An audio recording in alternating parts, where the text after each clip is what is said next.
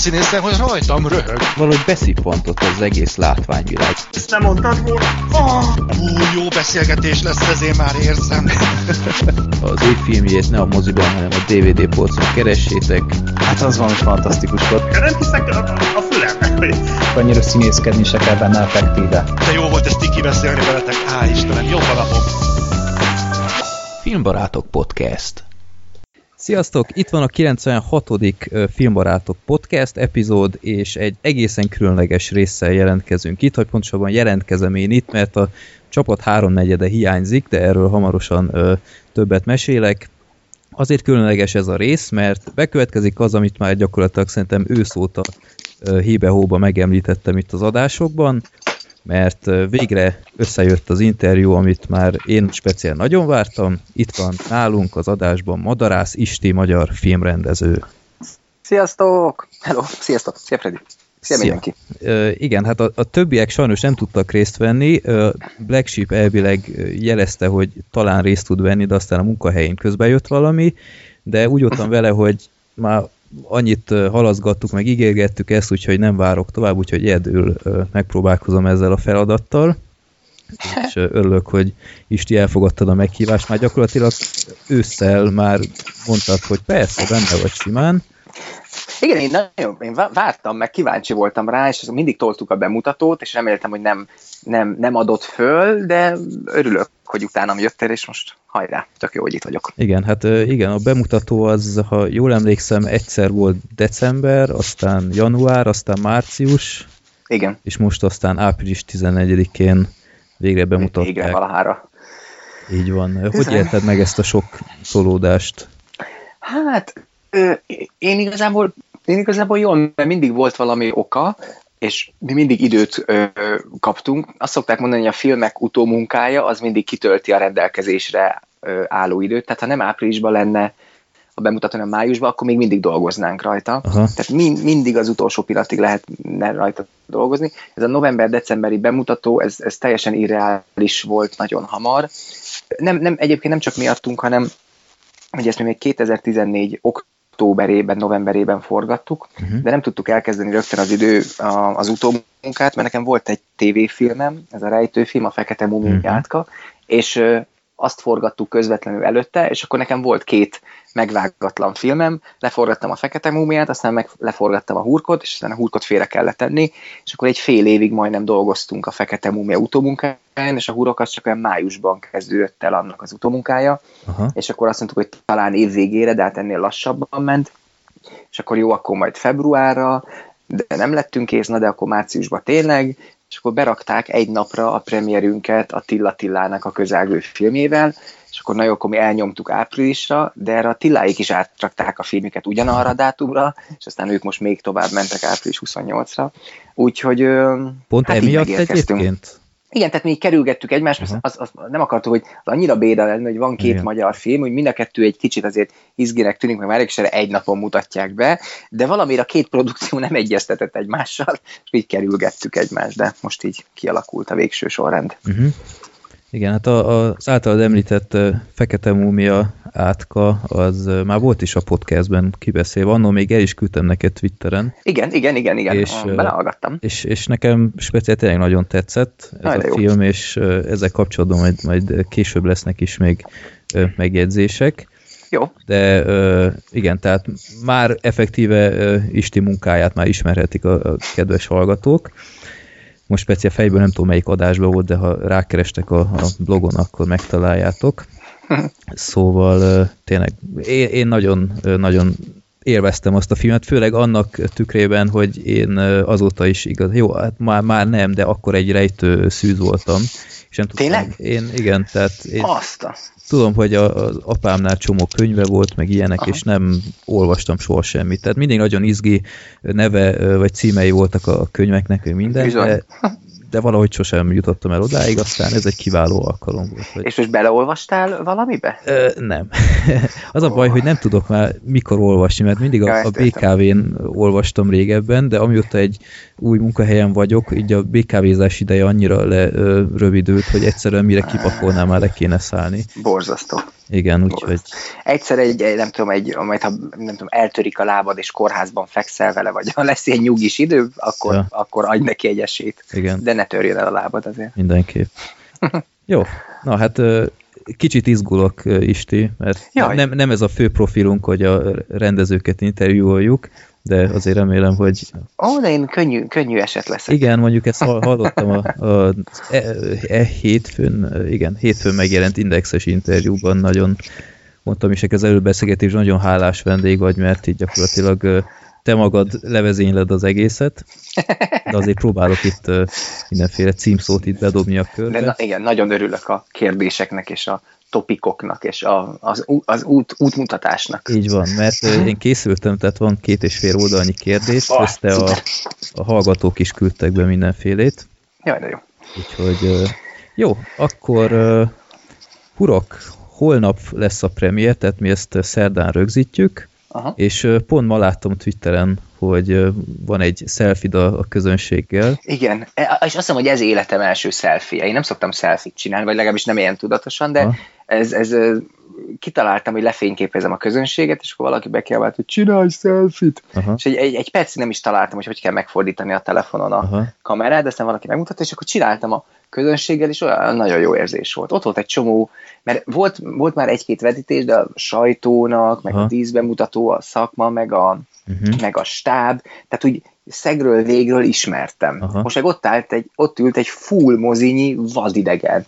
Ez bizsergető érzés volt. A, mo, most azt éreztem, hogy na most így elindult a film. Uh-huh. Tehát, hogy ők már nem fogják elmondani nekem a véleményüket. Ő, tehát, hogy ő, ő, ez most így ki, kiment. Ja. Tök jó volt. És ö, tervezel még ilyet egyébként, hogy beülsz így ö, kalapban a Ja, közönségbe? abszolút.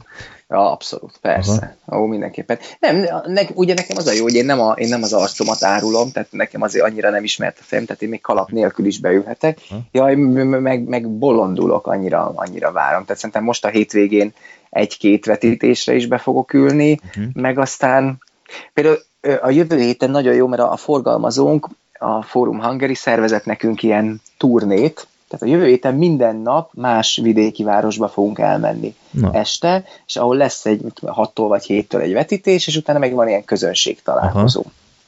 És megyünk Győrbe, Debrecenbe, Miskolcra, Fehérvárra, és, és közé meg van hirdető, és eljönnek az emberek, és akkor megnézem ott velük a filmet, uh-huh. és nem tudom, hogy végig tudom-e nézni majd minden este, de én, én, az a fajta vagyok. Tehát van egy csomó színész, meg mondja, ő sose nézi meg a saját filmét. Hát én ezt nem, ezt nem sose értettem, hogy ez hogy lehet. Hát a Nemes Jeles Lászlóval volt az Origónak ilyen elég hosszú podcastja, és ott is szóba Aha. került ez, hogy amikor a sok fesztiválon bemutatták a Salfiát, akkor ő, Mhm. amikor ott ült a közönsége, minden alkalommal végignézte, és mondta, hogy, hogy nem, ő szépen, amit elkezdődik a film, ő kimegy, aztán amit közeleg a vég, akkor szólnak neki, és és visszaül. visszamegy, igen. Nekem is ezt mondta most a forgalmazó, hogy így lesz, de mondtam, hogy azért lehet, hogy én valamikor bemaradok, aztán lehet, hogy egyszer csak így belezsibbad az ember ebbe. Aha. Nem, azt tudom, hogy amikor, amikor vágtuk, akkor tehát volt olyan, hogy főleg amikor a hangot kevertük, hogy egyszer végignéztük, hogy jó-e a hang, aztán ki kellett írni a hangfájt, de ahhoz megint végig kell nézni. Mhm. És az a,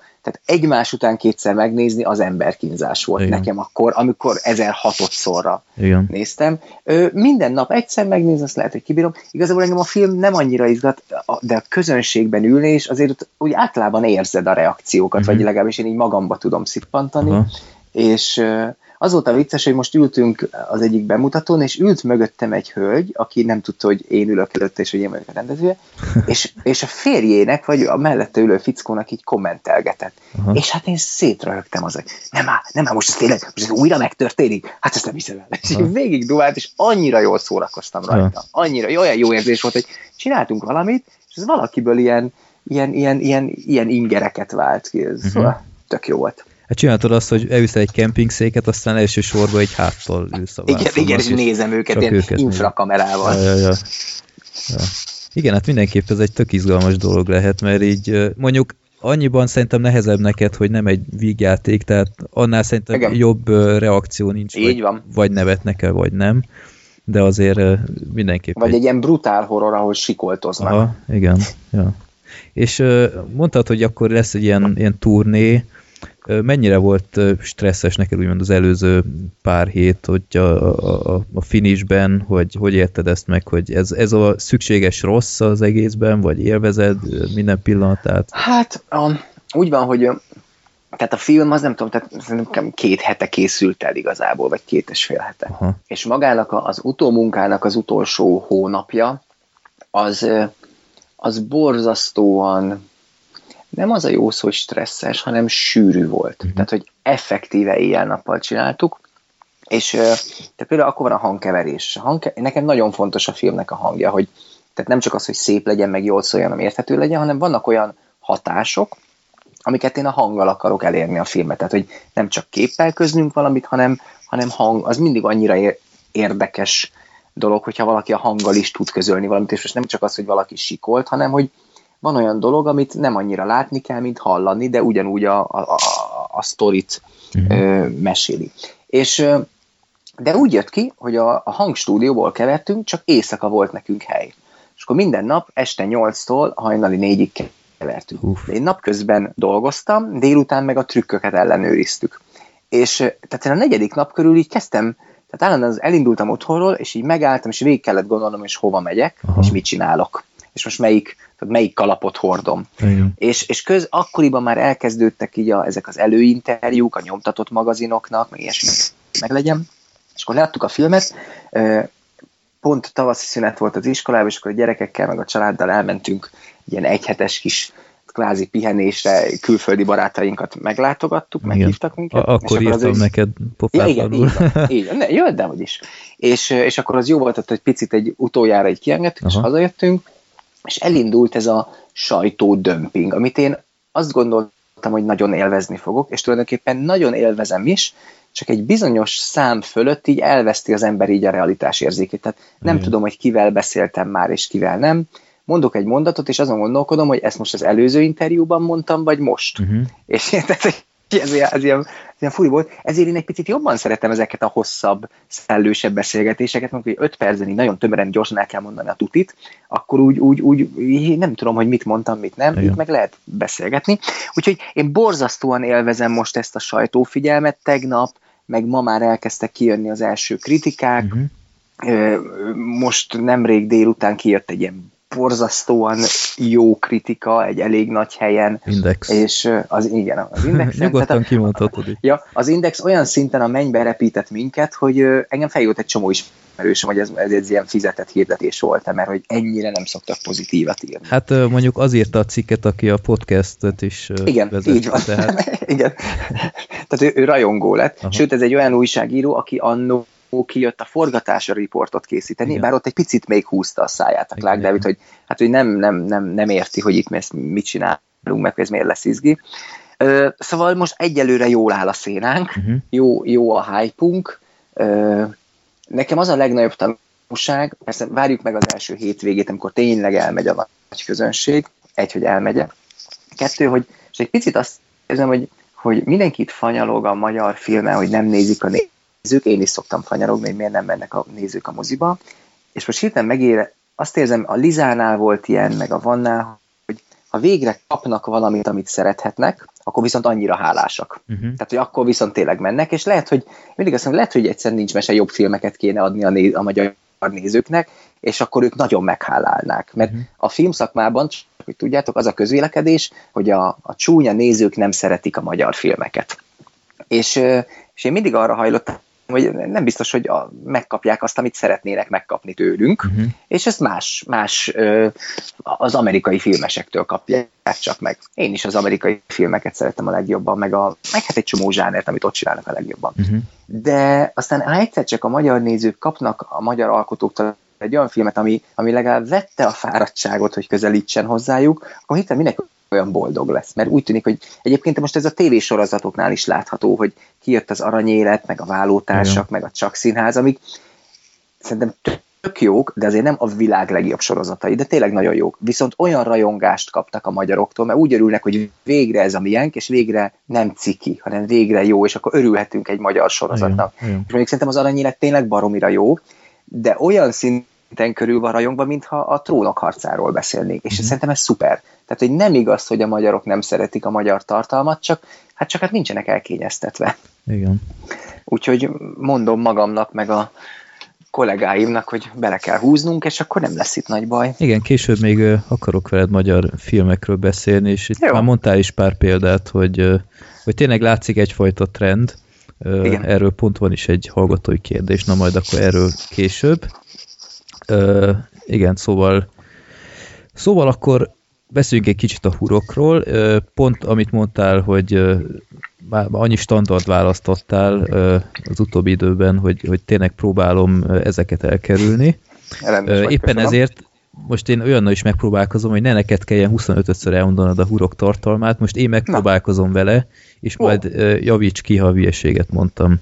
Király. Szóval, Na. Ö, Száraz Dénes karaktere, ö, neki van egy barátnője, akit Martinovics Dorina alakít, ők ketten ilyen gyógyszer ö, csempészek, Uh-huh. minden igaz, igen, és ö, egy utolsó melót elvállalnak, a jó- jól ismert utolsó meló, és ö, ők kiderítik, vagy pontosabban a, a, a Martinovics Dorina karaktere elmondja, hogy ő terhes, és ennek kapcsán ők le akarnak lépni a, a utolsó szállítmányjal, Igen. és ezt megtudja a megbízó Anger Zsolt, aki ezek után, hogy mondjam, levadásza őket, ha lehet így, így mondani, és ö, történik egy tragédia az egyik szereplővel, pontosabban igazából mindkettővel, és ekkor a, főszereplő, a Száraz Dénes által játszott karakter egyfajta időhurokba kerül, és úgymond az ismerős jeleneteken keresztül kell valahogy megoldani ezt a konfliktust, hogy megmentse a saját, illetve a barátnője életét. Ez csodálatos. Ah, Hibátlan. Ha ennyire érthető lesz a film mindenkinek, akkor én nyugdíjba vonulhatok lassan. igen, hát párszor hallottam, meg olvastam az összefoglalót, úgyhogy igy- igyekeztem viszonylag érthetően előadni. Aha. Tök jó. Ö, igen, szóval időhurkos film, Magyarországon még nem volt ilyen. Az utóbbi idő, mint hogyha már egyre több ilyen fajta ö, film lenne a piacon. Öm, ha minden igaz, itt a, a közelmúltban én most összeszedtem párat, ezekről Aha. esetleg majd későbbiekben beszéltünk, hogy egy-egy egy mondat erejéig majd mondasz egy véleményt, mert egyébként én is nagyon imádom ezeket a időhúkos, időutazásos filmeket, tehát én emiatt, amikor megtudtam, hogy lesz a hurok ezzel a témával, én már előre tudtam, hogy ezt meg fogom nézni, mert mindig nagyon lenyűgözött a dolog, még ha nem is mindig értettem a, a maga a sztorit, de ö, nagyon imádtam, hogy lehet rajtuk gondolkodni, és, és ebben bízom, hogy a hurok is ilyen, és az első kritikák alapján ö, egyébként pont, pont az, amire számítok. Ja, jó. És ö, igen, az első kérdésem a- ezzel a történetek kapcsolatban, hogy te írtál egyébként teljes egészében, ha minden igaz. Igen. Öm, Volt, volt két társírom, akik tulajdonképpen olyan munkát végeztek, amire azt szokták mondani, hogy script doktor, de én uh-huh, szerettem volna megtisztelni őket, úgyhogy kaptak ilyen társíró kreditet, aha, de tehát, hogy a 99,5 százalékát én írtam. aha. És azáltal, hogy vannak ezek a ö, időhurkos, időutazásos filmek, itt előszeretettel a, a nézők szeretik elővenni később, hogy hát ez, ez ellentmondásos, meg ilyenek, és, és mennyire volt neked fontos az írásnál, hogy úgymond ez a történet logikailag kikezdhetetlen legyen, vagy inkább arra mentél, hogy egyfajta sodrása legyen a filmnek, anélkül, hogy minden százszázalékosan el kelljen mondani.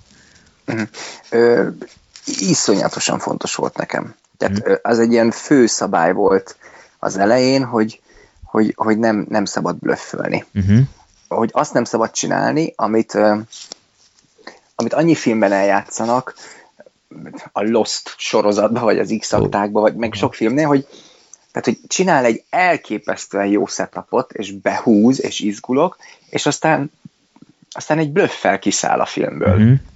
És ö, én ezzel mindig felidegesítem magam, persze csak egy kicsit, mert közben jól szórakoztam, de mindig azt érzem, hogy ez nem fair. Igen. Mert én is ki tudom azt találni, hogy ott vagyunk egy szigeten, és rámugrik egy jeges medve, főleg, ha ezt nem kell megmagyarázni. Sőt, ez a, ez a, szerintem ez a filmesek, vagy a, tehát a kreatív emberek paradicsom, hogy mondjál minél izgalmasabb, furcsább, borzongatóbb Igen. dolgot, felelősség nélkül. Látom, téged is megviselt a Lost befejezése, mint engem. Igen, igen de, de, de nagyon érdekes volt, mert én öt percig így nem hittem a szememnek, Ugye? meg a fülemnek, Igen. vagy nem tudom minek. Utána meg mi egy ilyen barátítárs, a- mi az utolsó, minden az utolsó két évadot már így mindig így összegyűltünk többen, és néztük, és nagyon ér, élveztük, de az volt, hogy a végén azt mondom, hogy figyeljetek, hat évig szórakoztattak minket. Igen. Akkor én, én, én megbocsátok. Á, Én az a baj, hogy én nem, tehát annyi, annyi ilyet csinált a sorozat, és ha, ha csak a felét uh, nyitva hagyja, azt mondom, hogy oké, okay, de tényleg így a négy ötödét, tehát itt kezdve azzal, hogy miért nem lehet egy gyereket szülni a szigeten, meg ilyenek, tehát annyi mindent Igen. bevezetett, és a végén egy akkora fityiszt mutatott, tehát így egész Igen, végig, igen, az- egész végig, a, még az utolsó résznél is, amikor már láttam, hogy csak 20 perc van hátra, Én- bíztam én is- benne, én- hogy Végez volt, hogy néztem az óra, már csak öt perc, Igen. ennyit már nem lehet Most igen, megmagyarázni. igen, igen. Tehát is teljesen kétségbe estem, hogy, hogy ennyi. Tehát ez... Ah, na mindegy, ezzel tudom, hogy sokan nem értenek egyet, de én, én utána úgy magamba úgy lehúztam a sorozat, hiába imádtam az első évadokat főleg, de igen, tehát teljesen megértem, hogy, hogy mi, mit mondasz.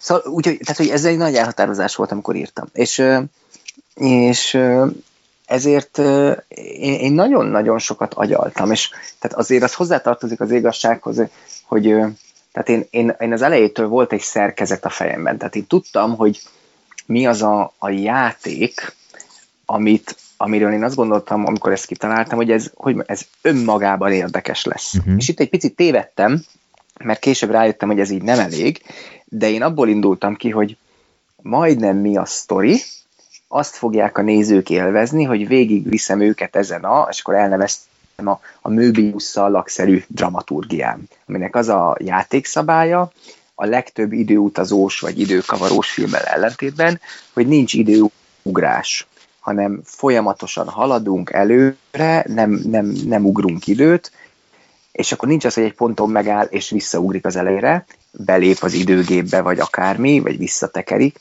hanem megy előre, de egyszer csak ugyanott találja magát, és ezen ő is meglepődik. Szóval így ráeszmél, hogy jé, ez, ez már volt. És egy ilyen déjà vu-szerű érzéssel érkezünk bele, Mhm. akár, akár más karakterrel ugyanabba a szituációba, vagy, vagy akár más szemszögből. Aha. És tehát én, én tudtam, hogy ez egy jó szerkezet, és ezt próbáltam megtölteni sztorival. Mhm. És hála Istennek, amikor a film alap befogadta a projektet, és elindult a, hogy mondjam, a professzionális fejlesztés, mert én ezt, én ezt tíz éve írtam meg ennek a kisfilm verzióját, és aztán folyamatosan fejlődött, és aztán két, két és fél éve mondta azt a film alap, hogy na jó, akkor mi ebben látunk fantáziát, ke- kezdjük el fejleszteni a forgatókönyvet együtt, és akkor lesz konzulensed, meg script doktorod, és akkor járni kell a megbeszélésekre.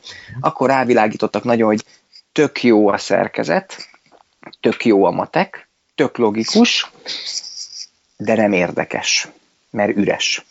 És, és akkor rá kellett jönnöm, hogy, hogy, hogy, hogy működő karakterek nélkül ez a film ez nem lesz. Lehet, hogy még így is lesz 5400 geek, aki szereti az ilyet, de meg kell tölteni tartalommal, sőt érzelemmel. És akkor mondta a Hegedűs Bálint konzulensem ott, aki azóta a film alapnak a forgatókönyv fejlesztési igazgatója lett, tehát más is rájött, hogy ő okos fiú, Mhm. hogy nem a, nem a fejnek kell a filmeket írni, hanem a szívnek. Mhm. És ő mondta, hogy nyugi, a szerkezet, meg a, a trükkjeim, a, a, az idő, voltak ilyen panelek, hogy, tehát, hogy itt ez történik, itt ebből kiderül, itt most ezt látjuk, és akkor 20 perccel később rájössz, hogy. És ezek ilyen tök jól működtek, és mondta, hogy nagyon fontos, hogy, hogy menni, tudni kell majd a nézőnek menni a karakterekkel, és akkor kezdett felépülni ez a, a fiú, meg a lány, meg a terhesség, meg a, uh-huh. meg a szerelem, és egyszer csak láttam, hogy ó, basszus, ez, ez így kezd jó lenni. Mhm. És aztán, amikor elkészült a könyv, akkor rájöttünk, hogy túl van, tehát egyszerűen túl van bonyolítva. És az a vicc, hogy most az elkészült filmre a, a mondjuk a fanyalgóbb kritikusok azt mondják az egyik hibájának, hogy túl van bonyolítva.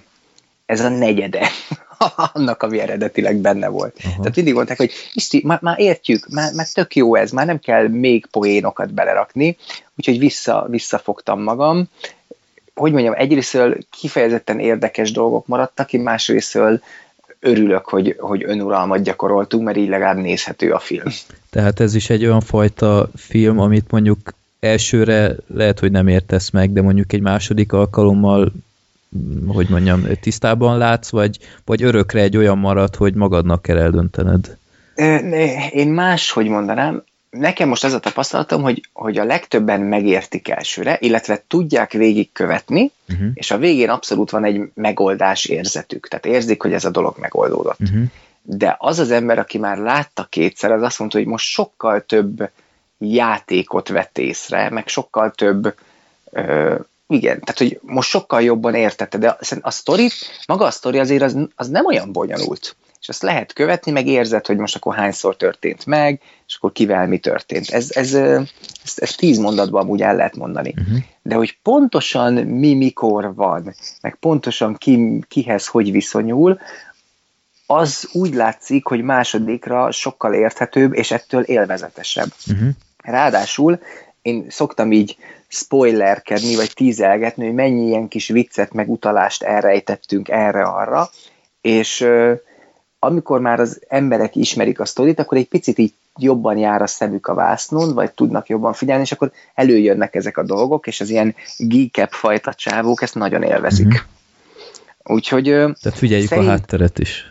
Szerintem figyeljétek a hátteret, nagyon sok időutazásos filmre van elrejtve poén, nem tudom, hogy mindegyik dekódolható-e, de majd legfeljebb egyszer elmesélem, hogy mi, mi, miért van, és akkor azt mondjuk, ez tök jó poén. Uh-huh. Én, én, én, én bevallom, én elsősorban magamat szórakoztattam ezekkel, de, de, de, de én beszéltem olyan emberrel, aki mondjuk ebből a 12 elrejtett dologból négyet magától észrevett, és olyan büszke volt és akkor mondtam neki mondjuk még négyet, és akkor teljesen volt, ú, tényleg, de hát ezeket fel na, akkor megnézem még egyszer.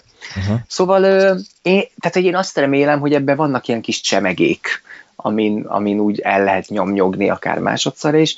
Én távolról se gondolom ezt egy tökéletes filmnek, de szerintem tök szórakoztató. Uh-huh. Említetted itt a, a kritikákat már, meg a nézőszámokat, hogy neked nagyon fontos a, a nézőszám, Igen. és uh, igazából mi neked fontosabb, hogy, hogy uh, óriási tömeg nézze meg, vagy az, hogy uh, kifejezetten nagy ilyen, ilyen kritikai, pozitív visszhangja legyen a, a dolognak? Hát én nem tudom egyébként, hogy a kettő úgy működik-e egymás nélkül, tehát hogy az, az ezért az ritka, hogy óriási kritikai siker, de kevesen nézik meg. Meg az is ritka, hogy iszonyú tömegek megnézik, de mindenki lehúzza, tehát azért ez valamilyen szinten összetart. Bár mondjuk én, én, én pont ennek, hogy mondjam, szenvedő alanya vagy ismerője vagyok, mert nem annyira titkolom, hogy én rendeztem sok barátok között, amiről ugye a közvélekedés azt tartja, hogy ez szar, viszont minden este másfél millió ember nézi. Uh-huh. Tehát, hogy ez mindig tanúságosnak tartom, hogy, hogy óvatosan. Hát figyelj, ö, akkor így mondom, hogy mind a kettő jól esik, uh-huh. ö, az egómnak talán egyen jobban esnek a kritikák, uh-huh. de, de azt gondolom, hogy fontosabb, hogy sok ember nézze meg. Uh-huh az, az, az, az, az, nem annyi érzelmet vált ki, mert az csak egy szám, meg én nem tudok minden emberrel utána beszélni, a kritikákat meg így olvasgathatom uh-huh. este, izé, a párna, vagy a takaró alatt még egyszer végigolvasom majd az index kritikát, hogy uh-huh. életemben nem dicsértek meg így, de közben meg azt gondolom, hogy a, az én jövőm miatt, meg a magyar film jövője miatt, meg a magyar zsánerfilmek jövője miatt sokkal jobb nekem, ha ezt sokan megnézik, uh-huh. és akkor lesz tehát én is csinálhatok következő filmet, meg mások is. Ugye ez biztos tudjátok, hogy ezért abszolút az a közvélekedés, hogy Magyarországon csak vígjátékot szabad csinálni, mert minden más megbukik. Erre hát most eléggé rácáfolt a Saul, de azt mondják, hogy jó, de a Saul az kivétel, mert az már hát, oké okay, a Saul kivétel. Ebben is van valami, hogy kivétel, mert Igen. azért látni, hogy sokkal több mozi adta a Golden Globe jelöléstől kezdve, mint a Hát persze, hát persze. Hát ott iszonyatosan beindult, mert az, hogy Kánba díjat nyert, az még azért annyira nem lökte meg. És amikor elindult ez a diadal uh-huh. hadjárat, meg, meg nagyon gyorsan aztán a Saul azt ugye ilyen, ilyen, hogy ilyen szent tehén lett. Tehát, hogy az így túlnő, az már nem csak egy film volt, az egy, az egy ilyen jelenséggé vált, amit egy idő után már ciki nem látni. Tehát, hogy mit te nem láttad a Saul fiát, és akkor ráadásul a középiskolásokat vitték rá nagyon helyesen. Igen. Szóval, hogy az úgy, az úgy, úgy elment egy ilyen másik dimenzióba, de nem baj az, de akkor is, hogy de akkor is a kivétel erősíti a szabályt, minden, ami nem vígjáték, az megbukik. És ez így is van, de, de hát ha azért, mert mondjuk nem voltak elég jók, vagy nem, nem, nem mentek elég közel a közönséghez, ha most a hurok tisztességesen teljesítene, akkor, akkor például megszűnne az a szabály, hogy Magyarországon tilos thriller csinálni. Tehát van olyan magyar komoly producer, aki ö, sok vígjátékot csinált sikereset, aztán csinált egy thriller próbálkozást, iszonyatosan lepadlózott vele, és ő, ő meg is mondta, hogy soha többet, és csak vígjáték, vagy hardcore művészfilm, mert az még egy irány. Igaz, hogy nem lesz nagy nézője, de ott, arra meg ott vannak a fesztiválok. Igen. Tehát, hogy Magyarország nagyon jól teljesít ebben, hogy tényleg ez a, ez a, tényleg ez a hardcore artfilm, aminek itthon tényleg 3-4 ezer nézője van, de baromira sikeres fesztivál ügyileg, és ez, egy, ez is egy filmkarrier. Hát én nem, én nem erre vágyom. Uh-huh. Ma igazából elkezdtek kikerülni az első kritikák, hogy ezeket mind elolvasod-e, vagy, vagy Nem volt mennyi- rá időm, Aha. hogy, tehát nem fogok hazudni, én szívem szerint elolvasgatnám őket, csak még nem gyűjtötték nekem össze. Tehát, hogyha a forgalmazó majd átküld egy ilyen csokrot, akkor el fogom kezdeni olvasni, aztán lehet, hogy rá fogok jönni. Ugye az én filmeimről azért nem szoktak olyan nagyon sokan élni. Tehát a, volt a Legyőzhetetlen című tévéfilmem, arról nem tudom, írtak három kritikát, hát azt elolvastam mindegyiket ötször. Uh-huh. Aztán a, a Fekete Múmiáról már írtak 12-t, azokat is elolvastam már, de ott már például arra nem volt energiám, hogy elkezdjek kommenteket olvasgatni. Mindenki mondja, hogy kommentet sose szabad elolvasni, hát engem azért érdekelt, aztán az is mindig kiderül, hogy a kommentelő az egy másik embertípus. Mondjuk Tehát a- aki leül, mondjuk- aki leül igen. kommentelni, az általában negatívat ír. Nem feltétlenül, tehát a, Nem a, feltétlenül. a Fekete Múmiánál egyébként én is olvasgattam, és kifejezetten ilyen jó fogadtatása is volt. lepett. Igen. Engem meg is lepett, de ott meg azt éreztem, hogy, hogy egyszer rejtőt akarják szeretni, és végre valaki nem verte át őket, mert a rejtőfeldolgozások nem mindig sikerültek túl jól, és akkor ezért kicsit hálásak voltak, szóval azt most elolvastam mind. Most a ebben hurok az anyagban volt valami olyan friss, hogy, hogy szerintem rejtő nélkül is azért adott ez egy olyan fajta pluszt, amit itthon nem nagyon lehetett még látni. Szerintem is, csak erről nem, nem illik beszélni. Tehát én, mindenki maradjon abba a hitbe, hogy az azért volt jó, mert rejtő. Uh-huh. Ha valaki elolvasta azt a kis regényt, tehát a- a 70%-a más volt, amit Mhm. mi csináltunk, tehát nekünk tényleg egy ilyen kiindulási alap volt, de, de, de abszolút rejtő szellemiségét akartuk megfogni, és egy teljes fantazmagória, amit a, amit a Hegedűs Bálintal oda kitaláltunk, Uh-huh. és de ez hál' Istennek egy csomó embernek nem tűnt föl, és dicsérték, hogy rejtő mekkora zseni, én meg veregettem a Bálintnak a vállát, hogy látod, most téged dicsérnek igazából, csak nem tudják. Uh-huh.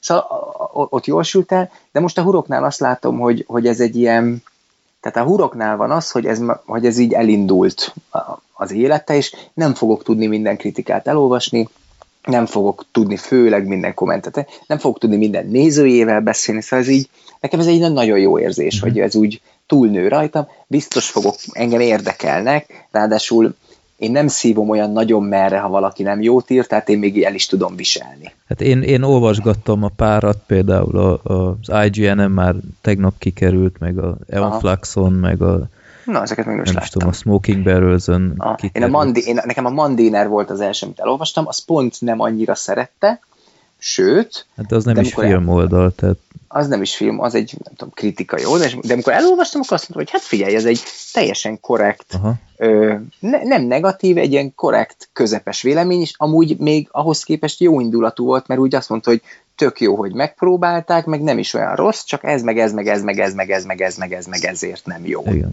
És akkor azok úgy, úgy némelyik szíven üt, némelyikre meg bólogatok, hogy jó, hát én is tudom. Uh-huh. Én is tudom, le- le- remélem legközebb jobban sikerül. Igen, igazából nekem is ez volt a vélemény, hogy, hogy még ha nem is volt mindegyik olyan jó, mint az indexes, de, de egyik se volt olyan, hogy... Nem bántották. Hogy, igen, tehát nem az volt, hogy úristen megint milyen szar, hanem hogy, Mhm. hogy tökre látszik az igyekezet, meg minden, ez működött, ez szerintük nem működött. Én, Igen. és sajnos, most megmondanám a véleményem, de sajnos mivel holnaptól adják, még nem tudok, de ha meghallgatod a 97. adást, majd kilinkelem neked, Jó. és akkor én is elmondom, meg szerintem a többiek is itt a csapatból. De figyelj, neked olyan sokan hallgatják a podcastedet, jelentkezz a nem tudom, forgalmazóknak, hogy vegyenek fel ilyen sajtóvetítés listára, és akkor meghívnak sajtóvetítésre. Hát igen, csak én munkás ember vagyok, és ilyenkor dolgozom, Ez igaz. ez szokott lenni, úgyhogy Hát ez a, igen. ez a nagy baj.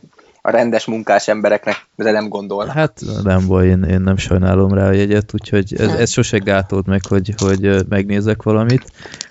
Úgyhogy, jó, hát mindenképp beszélünk erről a filmről, és szeretnék veled beszélni a hurok kapcsán a, a promócióról, mert egy kicsit olyan felemás érzésem volt itt a, a promóval kapcsolatban, hogy No hogy egyfelől nagyon sok helyen belefutottam a poszterébe, meg Mhm. az előzetesébe, de azon kívül így, így valahogy így nem, nem tudtam különösebben infót találni. Tehát például beírtam, hogy hurok, itt most Mhm. uh-huh. tesztképpen a mai nap, és így előjött a port.hu oldal, Uh-huh. Sőt, még valami régebbi hurok című Igen, van egy másik, is igen, belebotlottam, és így mondom, mi a fene ez?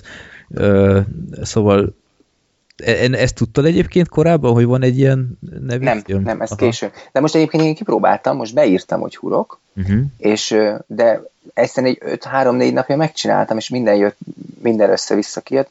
Most viszont a port.hu jön ki, most az Index nagyon elől van, Uh-huh. meg na most már látom az IGN, meg az IMDB oldal is feljön. Igen, például a jobb oldalt egyből kiadja ezt a A- igen. 2005-ös thriller. Igen, azt, azt mondta a forgalmazó, hogy ez egy idő után meg fog változni. Aha. Tehát amikor egyszer csak a Google már úgy érzi, hogy ez egy fontosabb hurok, Aha. akkor, akkor, akkor, akkor. Úgyhogy hát ez, ez, ez vicces. Tehát, hogy például nem tudom, hogy a, a forgalmazó mondjuk miért nem csinált neki egy, egy honlapot, vagy egy, vagy egy Ez tök Facebook érdekes, oldal igen, csak. erről nagyon sokat beszélgettünk a Facebookról, és haláltudományosan elmagyarázták nekem, Uh-huh.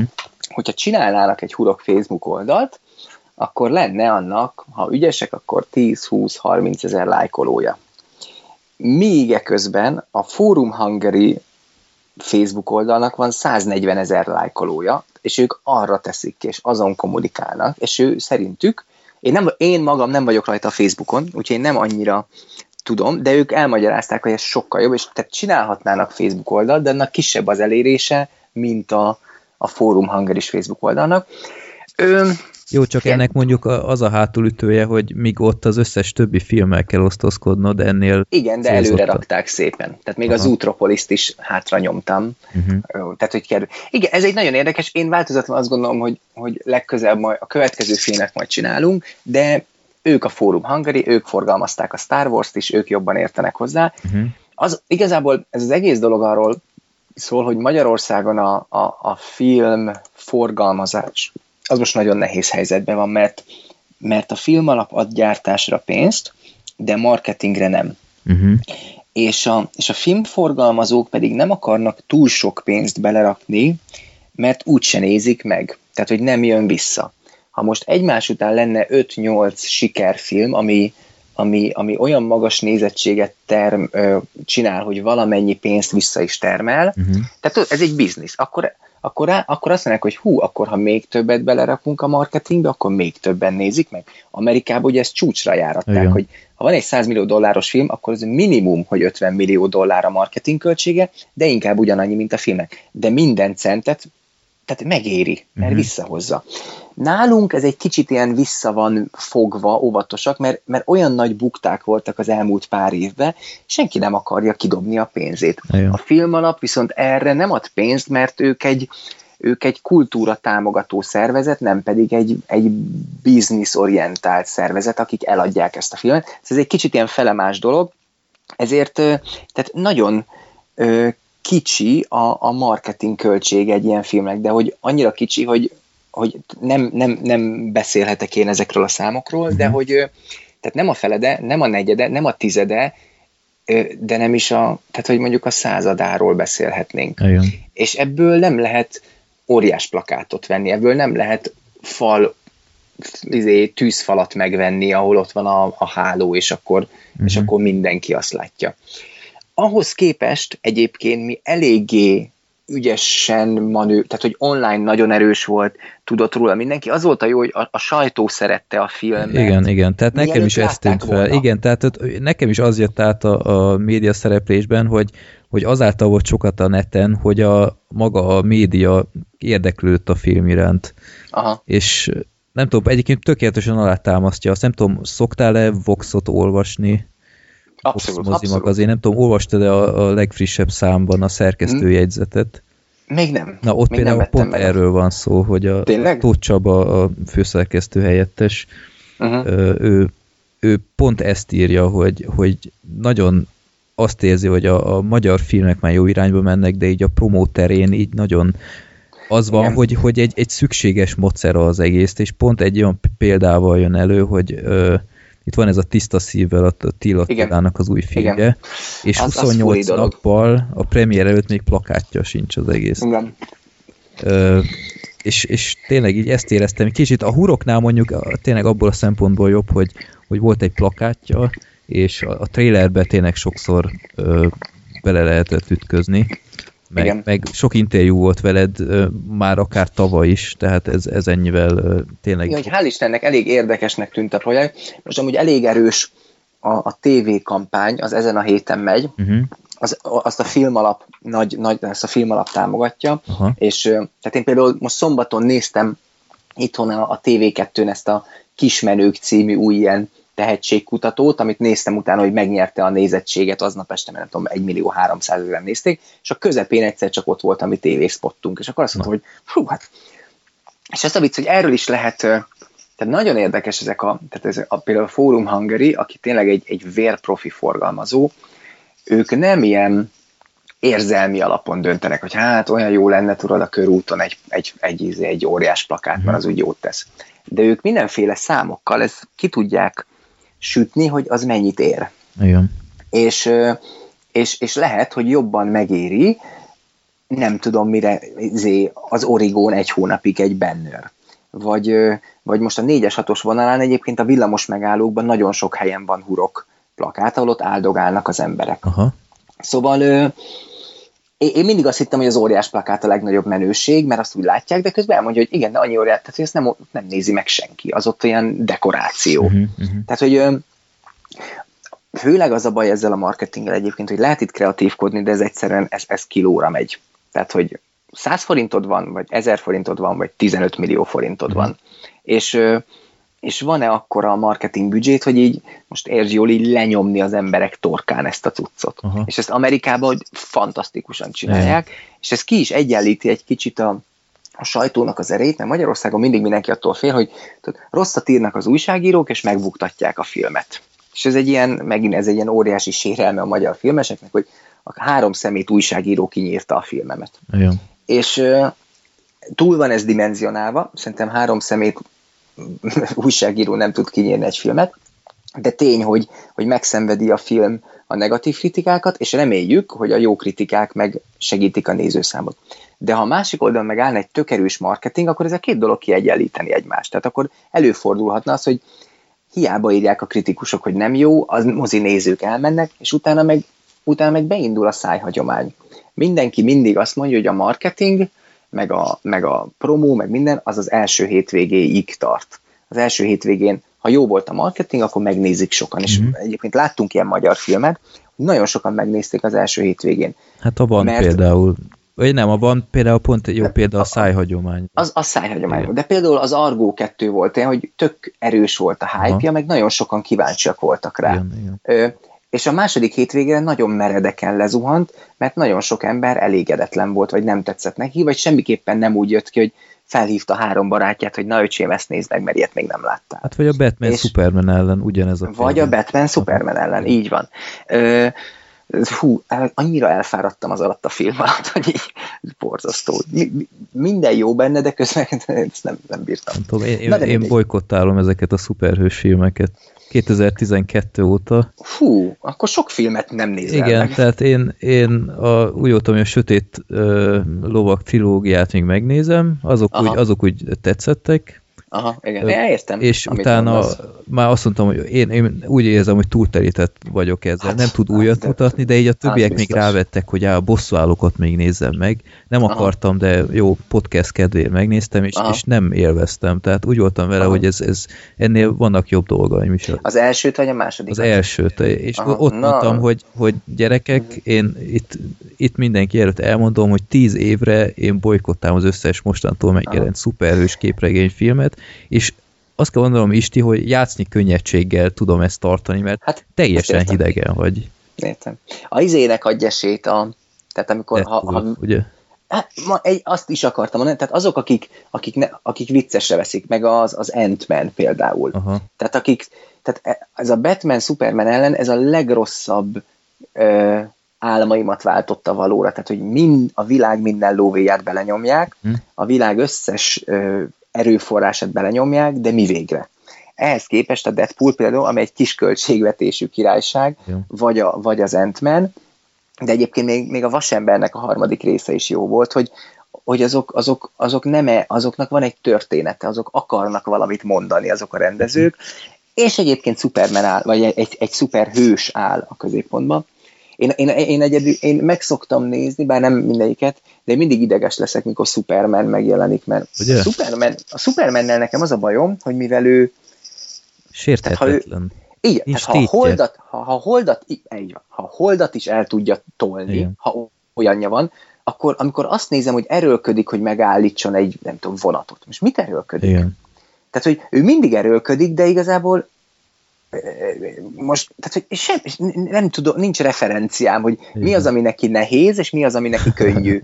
És Igen. ez, mert a, a- Batman, ő, ő, érted, ő legalább valami. Na és amikor itt a végén a Batman, Superman és Wonder Woman, akinek nem is értettem, hogy ő most még Supermannél is erősebb, vagy Batmannél is gyengébb, Aha. nem tudtam beállítani, küld, küzdenek így hárman együtt a fő-fő-fő gonosz ördög ellen, így néztem, és ott mondtam, hogy na jó, hát ez már. És egy fél óráig gyakják egymást, és Igen. ez borzalom. És közben ez a rengeteg pénznek kreativitás, mennyi jobb dolgot lehetne csinálni. Így van. Szóval, szóval, de azt akartam mondani, hogy, tehát, hogy, hogy, hogy, hogy az hogy a marketing az tehát tényleg lehet kreatívkodni, meg gondolkodni, de hát ez egy, ez egy, ez egy mennyiségi műfaj. Így És van. például nagyon érdekes, hogy nekem évekig a, az M. Night Shyamalan volt a kedvenc rendezőm, tehát abszolút ő volt a, nekem a, a csúcs.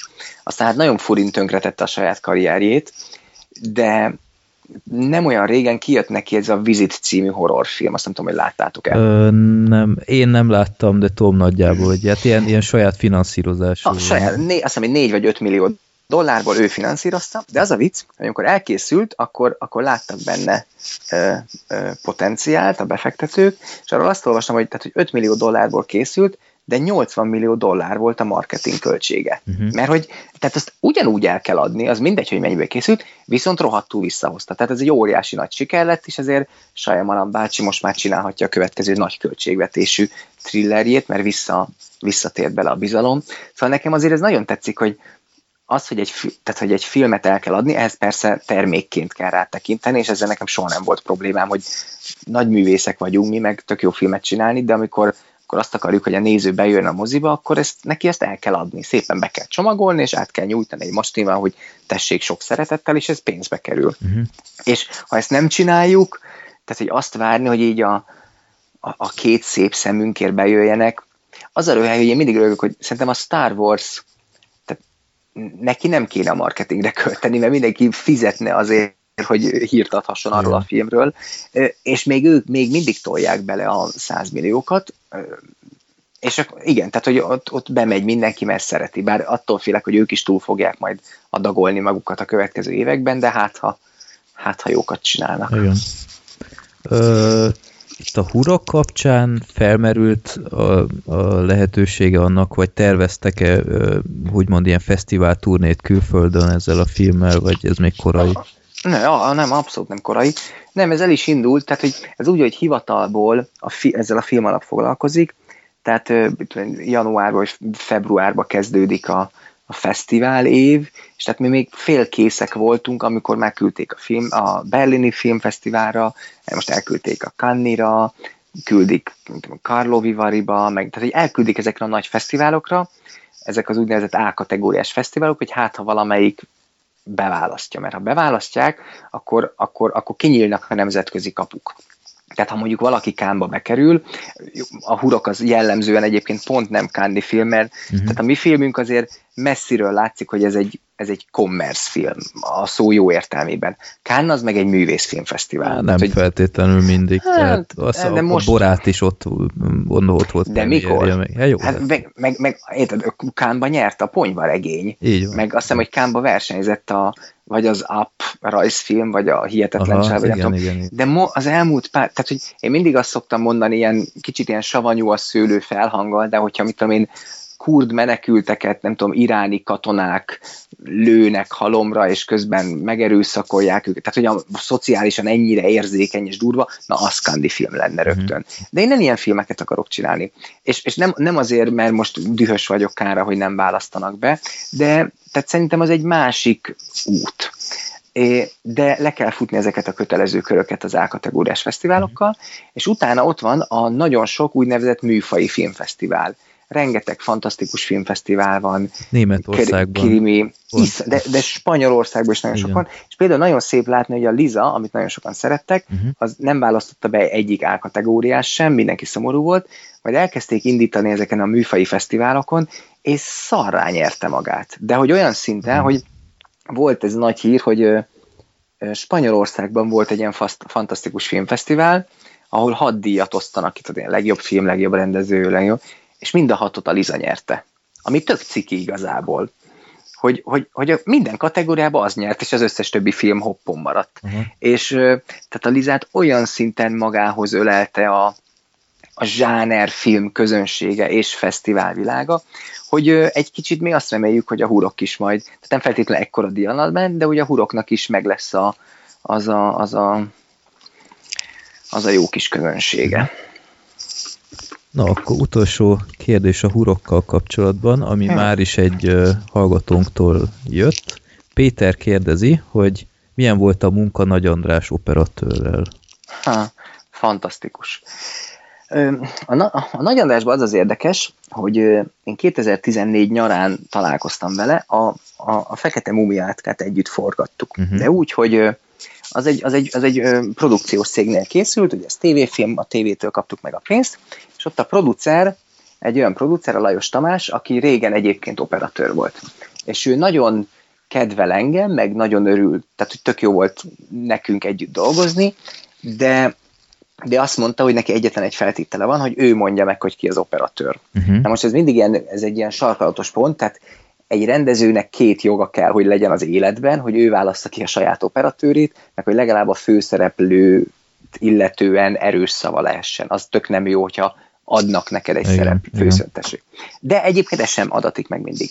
Tehát ez egy ilyen kritikus, hogy mi az, hogy te mondd meg a, az operatőrt, de azt mondta, hogy ő csak akkor hajlandó ezt a filmet megcsinálni, ha Nagy András lesz az operatőr.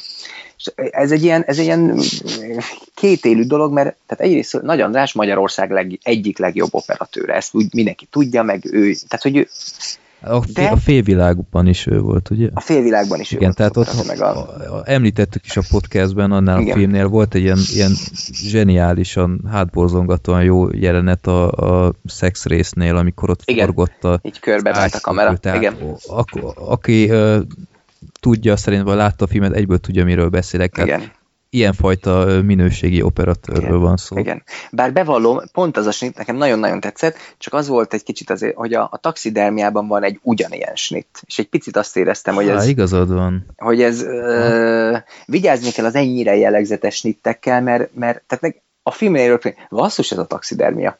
És amikor másodszor néztem meg a félvilágot, akkor már ez így nem zavart, és akkor jobban tetszett. Aha. Tehát egy kicsit így, vigye, ez olyan, mint amikor a Matrixban megcsinálták ugye ez a kimerevített, hogy körbe igen, megy a kamera, és utána ezt egy csomó másik filmben benne volt, de szerintem mindenhol kontraproduktív volt, mert túlságosan a Matrixra hasonlított, vagy nem tudom, engem ezek nagyon zavarnak. Hát meg, meg hogy... nem is a Matrix csinálta először egyébként. Igen, csak ott lett csak híres. ott lett híres, így van. Igen.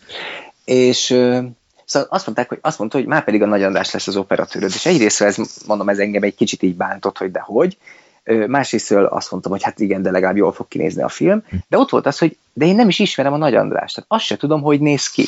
Én nem, én nem vagyok ennyire, vagy nem voltam benne ennyire a film szakmába, és az úgy, és egy mindjárt forgatni kell, és akkor egy, mondták, jó, akkor nem tudom, majd hétkor találkozzam bele itt, és akkor elmentem, és akkor találkoztam Nagy Andrásra, és akkor néztünk egymást, hogy most, tudom, most üljünk le és barátkozzunk, tehát egy kicsit ilyen nehéz, Aha. és akkor beszélgettünk egy kicsit a filmről, találkoztunk még egyszer, de ő pont valami más forgatott, nagyon elfoglalt volt, és akkor megérkeztünk a Fekete Múmia forgatásának első napjára, és akkor mondtam, hogy hát figyelj, András, mi van, akkor csináljuk a filmet, te operatőr vagy én rendező, majd kiderül, hogy kedveljük egymást, vagy nem tudom. És elképesztően jól ment a közös munka, pedig ugye az egy tévéfilm, tehát elég szűkös anyagi ö, keretek között, ráadásul ez egy ilyen egyhelyszínes film volt. Igen. És az ötödik napon én már annyira boldog voltam, hogy, hogy annyira jól néz ki, amit csinálunk. Nekem nagyon fontos, erről majd beszéltünk bőven, hogy nekem nagyon fontos, hogy egy film jól néz, az én filmem jól nézzen ki. Uh-huh. Tehát, hogy, hogy így, amikor ránézel, akkor azt mondod, hogy wow, ez egy, wow, ez egy tök jó film. És a, az ötödik nap oda mentem hozzá, hogy figyelj András, még csak öt napja forgatunk, de van nekem egy sztorim, az a cím, hogy Hurok, a film alap nem sokára ki fog derülni, hogy támogatja a gyártását, volna-e kedved elolvasni? És akkor azt mondta, hogy látatlanban mondom neked, Isti, hogy én veled bármit forgatnék. És akkor ez nekem iszonyatosan jól esett, ráadásul azért is, mert amikor ugye a barátaim között, ilyen filmes barátaim között elterjedt, hogy én a Nagy, Andrásra fogok forgatni, akkor egy csomóan teljesen kétségbe estek, hogy úristen, Isti, ez, ez nagy baj, mert hogy a, mert hogy a, a Nagy András ez egy ilyen nehéz ember, te meg egy ilyen vigyori fiú lesz, vagy, és akkor ez ilyen tűz és jég. Tehát, hogy ti ki fog, nem majd, hogy ki fogjátok nyírni egymást, hanem ő fog kinyírni téged. Ugye ő a Hajdú Szabolcsnak, meg a Munducó Kornélnek volt az operatőr, akik szintén nagyon súlyos csávók, és a Nagy András is ehhez képest, vagy hozzájuk méltóan egy elég súlyos, erős akaratú Mhm. szerzői filmes, és akkor bejön az Isti a kis izé hülye vigyorával, meg a Star Wars-os pólóiban, és akkor hát, hogy ez mi lesz. És borzasztóan jól kijöttünk egymással, nagyon jó élmény volt a, a múmia, és akkor mondtam, hogy csináljuk már meg együtt a hurkot, örömmel elvállalta, és ö, ő a világ egyik leg jobb szemű operatőre. Én azt mondtam neki, hogy soha életem, ez most hülyén fog hangozni, de elmondom nektek, tehát, hogy olyan volt, mintha ő látná a fényt. Mondom, ez- ez most egy kicsit furcsa hangzik, hogy olyan érdekesen tudtunk beszélgetni, hogy azt mondta, hogy de itt a, tehát, hogy nem az a fény, ami a szereplőn van, hanem a levegőben a fény hogy megy. És ez, ez most egy nagyon absztrakt, meg elvont dolog, és én nem vagyok ennyire elvont csávó, de egy teljesen meglepett, hogy egészen máshogy ö, gondolkodott dolgokról, és, és olyan gyönyörű dolgok jöttek ki a kamerájából, hogy nagyon sokszor ez volt, hogy fiandás, itt van ez a jelent, arra gondoltam, hogy itt vagyunk, és akkor innen nézzük, és így oda ment, megnézte, aha, aha, de figyelj, mi lenne az, hogyha ha mondjuk innen néznénk, Mhm. és egy, egy rendes rendező erre megsértődik, mert hogy mernek neki ellent mondani, de én oda mentem, belenéztem a kis kukkerba, és azt mondtam, hogy ö, jó, hát akkor nézzük innen, mert ez valami jól néz ki. Tehát szabad És, kezet kapott, úgymond. nem, az az érdekes, hogy nem kapott szabad kezet, és nem is kért szabad kezet, uh-huh. de szabad szólás jog volt, Aha. és, és, és volt olyan, hogy azt mondta, hogy nézd is, ezt csináljuk innen. Én meg én azt mondom, hogy de András, mi lenne, ha innen csinálnánk? Tök igazad van, csináljuk onnan. Tehát egy ilyen tök jó párbeszéd Igen. alakult ki, és, és mindig az van ez a, értsd jól, ez a győzzön a jobbik, hogy győzzön a jobbik ötlet, vagy a szebbik beállítás, vagy nem tudom. És nekem is nagyon fontos volt, neki is nagyon fontos volt, de ő neki százszor jobb vizuális agya van, vagy tehát ő tényleg egy, tehát ő rá merném azt mondani, hogy egy zseni. És olyan, vegyük fel innen is szemből, de mi lenne, ha alulról vennénk? Hülye vagy miért vennénk alulról? De csak nézd meg, nézd meg, oda megyek, basszus, tök igazad van. És akkor így, így napról napra vannak ezek az őrült jó ilyen, nem tudom, ilyen sikerélmények, hogy ma megint felvettünk egy snittet, ami olyan gyönyörű. Ennek egyetlen egy hátulütője van, ő nem szeret rohanni. És, de ezt most nem pejoratíve mondom, hanem én nagyon hajlamos vagyok arra, hogy, hogy még hátra van három snit, de már csak fél óra van, tök mindegy, az a lényeg, legyen meg, kicsit összecsapjuk, mindegy, az a lényeg, hogy legyen meg minden snit. Mhm. És ő ezt így nem, nem az, hogy nem hajlandó megcsinálni, csak nem érti, hogy mit beszélek. De Isti, miért akad erre rontani? A film felénél tartunk, és minden snitünk olyan szép. Most miért akarsz felvenni három rosszat? Mhm. Akkor inkább találjuk ki, hogy hogy lehet ezt egybe megcsinálni jól. vagy érted? Aha. És ehhez óriási sok ö, kompromisszumot kellett nekem magamban kötnöm, hogy elküldjem a fenébe, vagy hallgassak rá. Uh-huh. És ez egy ilyen ego probléma, hogy húzzál el, az lesz, amit én mondok, már pedig nekem kell ez a három snit, vagy az a baj, hogy igaza van. Miért roncsuk el a filmet? Uh-huh. Oké, de akkor nem lesz három snittem, csak egy. És annak az lesz az ára, hogy. És a vágásnál kiderült, hogy súlyos ára van. Tehát én végig azzal küzdöttem, hogy nincs elég snittünk, de ami van, az nagyon jó. Uh-huh. És, és levontam a tanulságokat, hogyha én a Nagy Andrással akarok forgatni, már pedig akarok, akkor egyszerűen több idő kell Uh-huh. Uh-huh. de annak akkor, de akkor jó. Tehát a hurokkal kapcsolatban nekem, tehát én sok minden nekem nem tetszik a hurokban, sok mindent újra csinálnék, sok mindent kiavítanék, de ahogy kinéz, arra maradéktalanul büszke vagyok. Uh-huh. És azon András ér- érteme abszolút.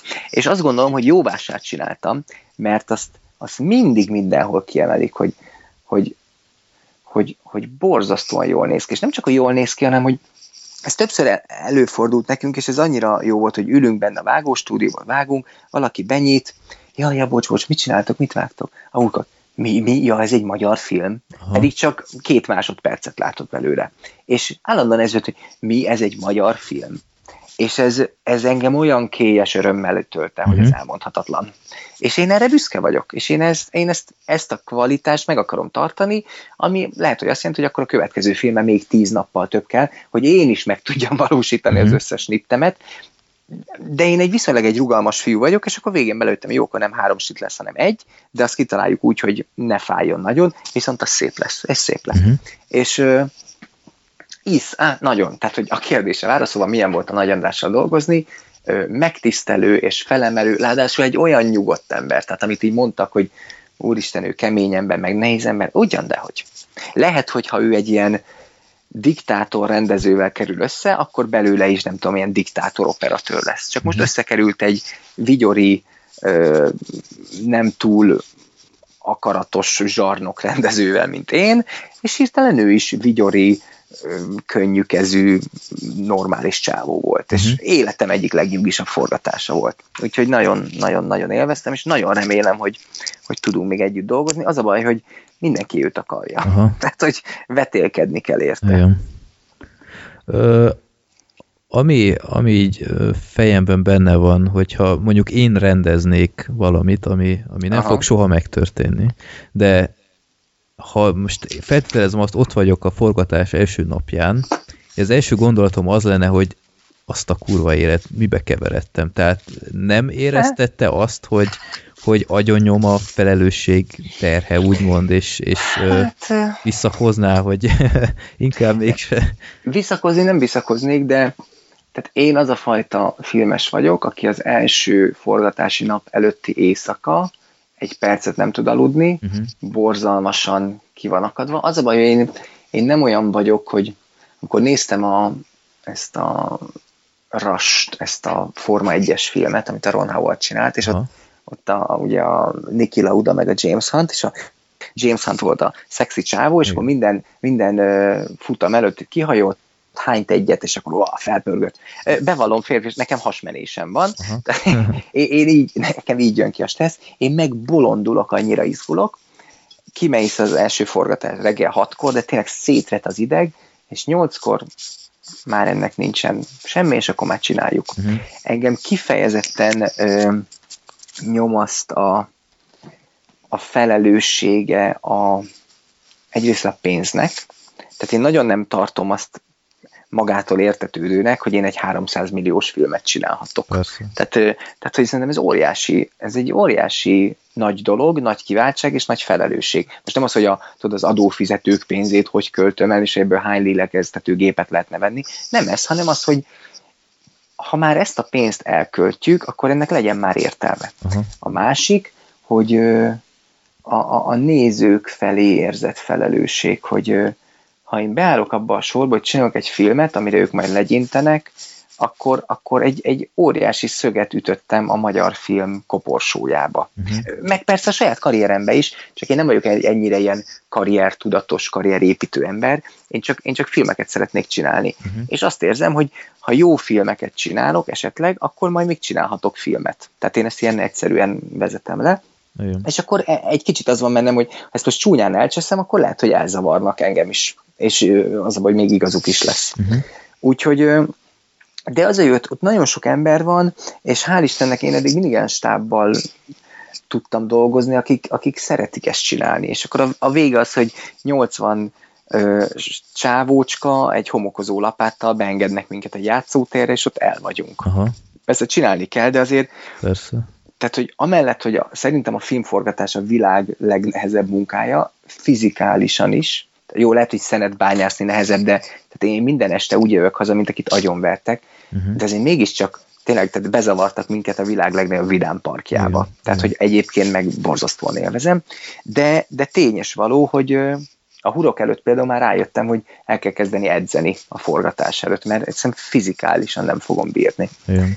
Kutya, kutya kemény dolog. Úgyhogy nagyon jó, ráadásul annyi sikerélmény van napról napra, rengeteg frusztráció, meg kudarc, meg, meg feszültség, meg minden is, de közben, amikor felveszünk egy jó snittet, én akkor két napig a föld felett járok. Uh-huh. És ha minden nap fölveszünk csak egy jó snittet, a napi nem tudom 15-20-ból, hát akkor érted, akkor az egy konstans föld felett járó uh-huh. érzet, ami meg hát az meg jó. Igen. Volt neked régebben egy, egy kisfilmed, egy jó 10 perces előbb-utóbb című Aha.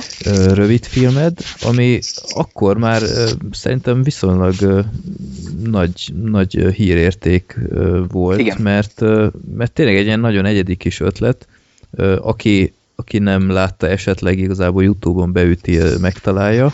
Aha.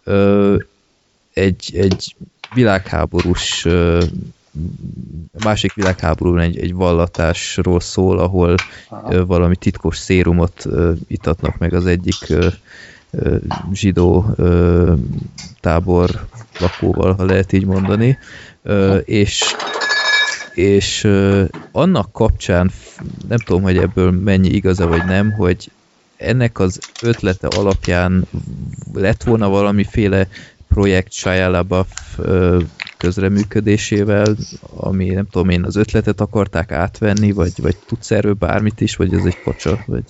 Nem, nem kacsa, ez egy nagyon konkrét dolog volt, engem lepett meg a legjobban. Aha. Egyik, egyik reggel felébredtem, és kinyitottam a laptopomat, és várt egy e-mail, hogy Hello, XY vagyok, a 20th Century Fox fejlesztési osztályáról, és láttuk az előbb utóbot, és te nagyon érdekes vagy. Legyünk, nekünk ki az ügynököd. és akkor így ültem, hogy ez most hülyeség?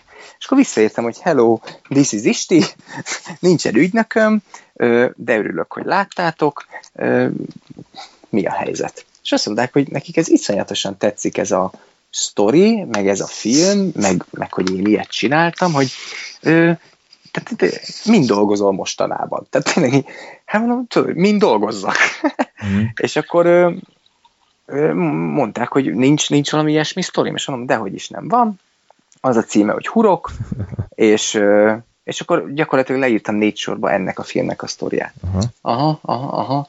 És, ilyen, és ilyen világháborús időutazós nincs, és így emlékszem, ültem itthon, gondolkoztam 20 percig, és visszajöttem, hogy dehogy is nem, igazából a Hurok eredetileg második világháborús időutazós filmnek íródott. Aha. Tényleg? Ö, tudnál róla egy pár sort írni? És tudod, mondom, egy pár sort persze, hogy tudnék írni, és blöfföltem egy tíz soros ö, időt. Tehát a huroknak, ahogy mondtam, hogy ennek voltak ilyen paneljei, Igen. gyorsan mindent átdobtam világháborúba, Aha. hogy a nácik kísérleteznek, és egy csávó egy ilyen bunkerban magához tér, és mhm. kijön, és és, és mondták, hogy őket ez érdekelni, és akkor egy, egy, egy öt nap alatt írtam egy szinopszist. Uh-huh ami, amiben kitaláltam egy tök, tehát hogy a, szerkezete az tök ugyanaz volt, mint a huroké, ugye addigra már meg volt írva a huroknak egy 16 verzióval ezelőtti verziója, Aha.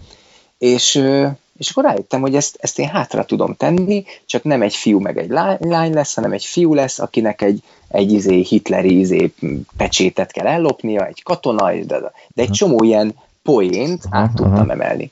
És azt mondták, hogy nekik ez nagyon tetszik, akkor most küldenének egy ilyen előszerződést, nem, tud, nem tudnak még pénzt fizetni, de hogy egyezzünk meg, hogy én, én írok egy treatmentet, egy ilyen, mit tudom, 15 oldalt, tehát küldenek előszerződést, tehát nem nyúlják le, Mhm. ö, küldjem be a, az amerikai jogvédő hivatalba, elküldtem, levédettem, és akkor elindult egy ilyen fejlesztés. És akkor elkészült a 15 oldalas treatment, nem is volt rossz. Akkor azt mondták, hogy jó, hát ez a van, hogy ők, tehát ők egy ilyen kis, egy nagy cégnek egy kis irodája, és nekik van ilyen production dealjük, és ők igazából azt tudják, hogy meg tudják mutatni a Shia LaBeouf ügynökének, meg meg tudják mutatni a Legendary Pictures vezérének, uh-huh. vagy a, az ott a hogy nekik ez a két útjuk van. Ha ez összejön, akkor eb- bármelyik, akkor bármi lehet, ha nem jön össze, akkor próbálkozhatunk a világ végezetéig. És akkor elküldték a Shia LaBeouf ügynökének, és pedig itthon ültem, hogy most lehet, hogy csak felhívnak, hogy saját érdekli. Ez, akkor, ez az Indiana Jones után volt, tehát akkor ez nagyon, nagyon meleg pite volt ez a csávó. Aha. Ugye most egy kicsit most már ilyen hülyét csinált magából, Enyhén. zacskót húzott a fejére, meg mozizott Igen, egy év, igen. egy három napig, de akkor ő nagyon, ő nagyon menő volt. És akkor visszajöttek, hogy hát Saja, Saja, Saja passzolt, de aztán mondta csak, hogy lehet, hogy az ügynöke nem mutatta meg, de akkor próbáljuk meg a Legendary Pictures-es csávót. És akkor én, én- tehát én, az nekem az nagyon durva napok voltak, hogy hirtelen rám szakadt, hogy ez most lehet, hogy tényleg össze fog jönni, akkor még nem tudtam, hogy hogy működnek Aha. ezek a dolgok, persze most se tudom, de és akkor egyszer csak visszaszóltak, hogy tehát a Legendary Pictures, ezt Csávó elolvasta, nagyon tetszik neki, de ők akkor csinálták a, a Batman trilógiát, Uh-huh. tehát mondták, hogy ők, a Legendary Pictures nem foglalkozik 100 millió dollár alatti filmmel. Ez pedig egy kis költségvetésű skifi thriller, úgyhogy ők nem foglalkoznak, de, de, a, de a csávó majd leírna a gondolatait. És akkor írtak nekem egy ilyen nyolc soros e-mailt, hogy, hogy mi tetszik neki, meg mi nem. Uh-huh. És, és utána egy-két héttel a fickó egyszer csak azt mondta, hogy figyeljetek, ezt engedjük el, ebből most nem lesz semmi, good luck, reméli, hogy nem idegesített föl, hogy ezzel így Aha. eltöltött. Ez egy ilyen fél év volt. És mondtam, hogy ez életem legjobb élménye volt. Ráadásul, tehát én, engem iszonyatosan felvillanyozott az, hogy a, hogy ez, hogy mondjam, tehát nem azt mondom, hogy ez én hírem, de hogy én ellátszom Hollywoodig tulajdonképpen. Aha. És, és ez a projekt, ez fél évig érdekes tudott lenni. Mindenfajta segítség nélkül.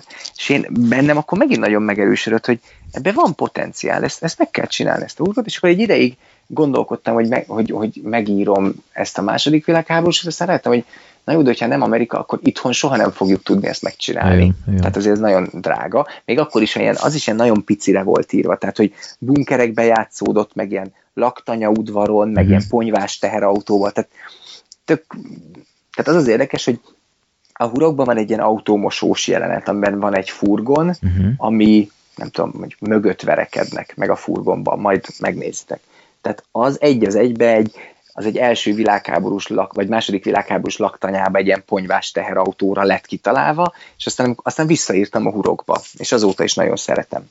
Szóval ö, ö, igen, ez működött, nem lett belőle az égvilágon semmi, de ahelyett, hogy frusztrált lettem volna, vagy csalódott, engem iszonyatosan meghajtott, hogy Mhm. ez, ez, ez, ez, ez baromira jó dolog. És baromira lelkesített, hogy na, lesz ebből még majd valami. És aztán egyszer csak, mikor hirtelen egy izé összeomlott a magyar filmfinanszírozás, és mindenki sírt, és akkor úristen, majd jön Andy Vajna, mondták, én meg mondom, micsoda, jön Andy Vajna, tényleg? Tehát én nekem annyira izgalmasnak tűnt, hogy ide jön egy ilyen csávó, és ő fogja újra építeni, és nem pedig egy ilyen magyar hardcore művészfilmes csávó, Mhm. hanem egy hanem a Terminátor producere. Hát nekem ez borzasztóan izgalmasnak tűnt, és tulajdonképpen nekem lett igazam. Tehát Uh-huh. Iszonyatosan sokan sok mindenért szidják az Andy Vajnát, de egy teljesen új rendszert épített, és egy teljesen új levegőt engedett be a szobába. Tehát a hurokra mindenki azt mondta korábban, magyar producerek, hogy ez a film soha nem fog Magyarországon elkészülni, mert ez nem magyar film.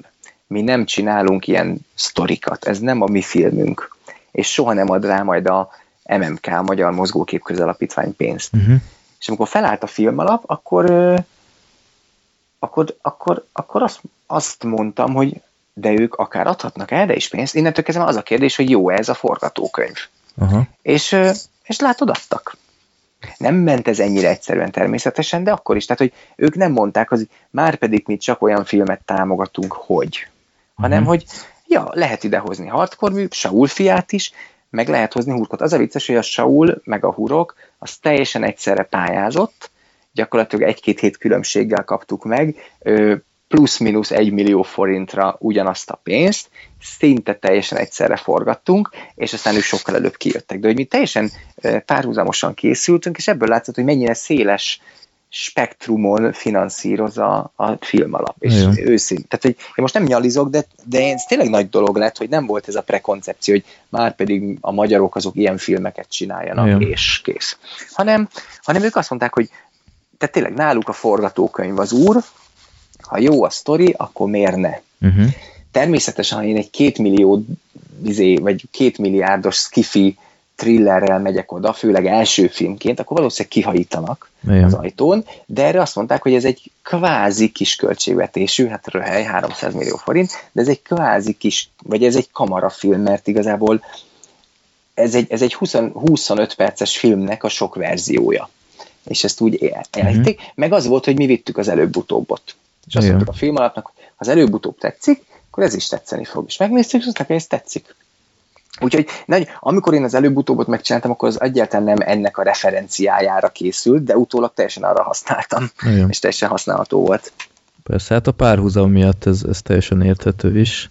Igen. Ö, az indexes interjúban nagyon hosszasan és tökéletesen beszéltél a, a Ridley Scott, Ron Howardos, Tom Hanks-es találkozásokról, úgyhogy ezekben most nem Mhm. is mennék igazából bele, mert, mert tudom, hogy ott nagyon jól elmondtad, és, és nem várom el, hogy ugyanúgy elmond. Esetleg annyival kiegészíteném, hogy, hogy mondtad, hogy ott voltál a Ridley Scott forgatásán, főleg, meg a, azt hiszem. Ron Howardnál is, Igen. hogy mit tudtál azokból a látogatásokból úgymond így, így eltanulni. Tehát azon kívül, hogy nyilván ne, ne legyen igazam, de soha nem lesz olyan gigabüdzsés filmed, mint, mint az. Ne legyen igazad. Hát ne legyen igazad. De ö, van ott bármi, ami így, így egy, egyből el tudtál sajátítani, hogy wow, ez, ez igen, ez, Abszolút. ez, ez működhet, Abszolút. vagy átveszem, vagy akár. Abszolút. Az, a a Ridley Scott nagyon, például ő nagyon, fú, ő, nagyon ő sok kamerával forgat. Aha. És ez is egy iskola, hogy, hogy csak, e, tehát Spielberg mindig egy kamerával forgat.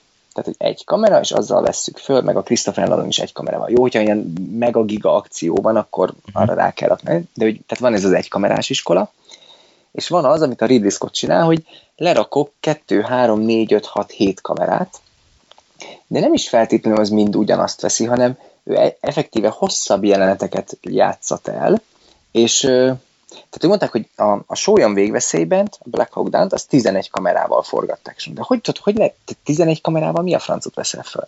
De ők azt csinálták, hogy tehát van egy utcaszakasz, amit a, nem tudom, az amcsiknak el kell foglalni, Mhm. és az egyik kamera volt az elején, a következő kamera a közepén, és akkor egy ilyen hosszú folyamatot, mint egy ilyen televíziós közvetítés feldolgozta. Aha. És amikor én kim voltam, akkor négy, illetve öt kamerával forgatott, és egészen elképesztő volt azt nézni, hogy ebben mi a jó, meg hogy ez, ezt ő hogy állítja be, meg hogy melyik mit csinál.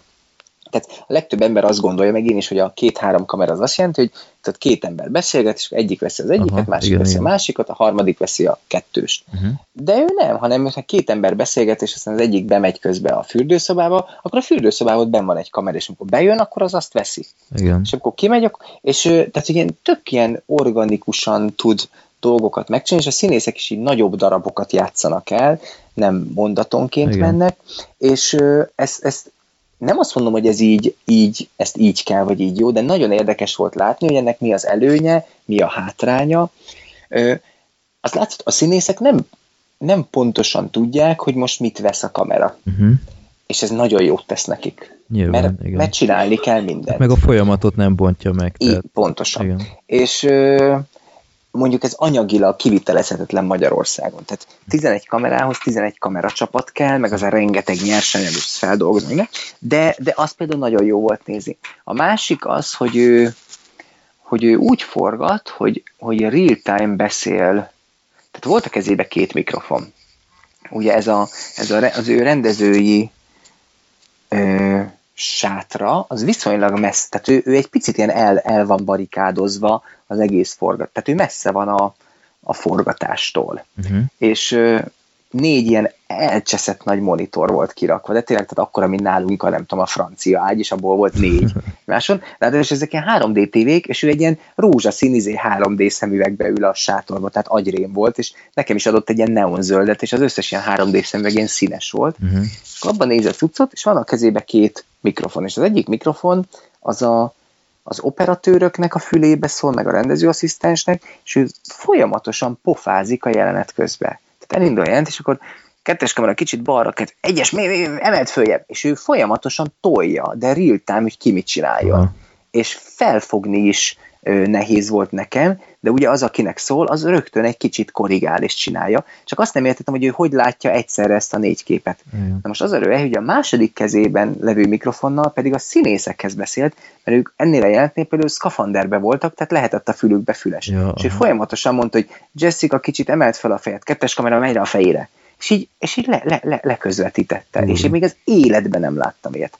És a legdurvább meg az volt, hogy lement a felvétel, oké, okay, vette egy nagy levegőt, és akkor azt mondta, hogy na figyeljetek, a, a kettes kamerától azt kérném, hogy legközebb menjen jobbra, a berendezőtől kérném, hogy hátul a szürke csíkot igazítsa meg, a díszletesek hátul, izé, és így 8 percig nyomta.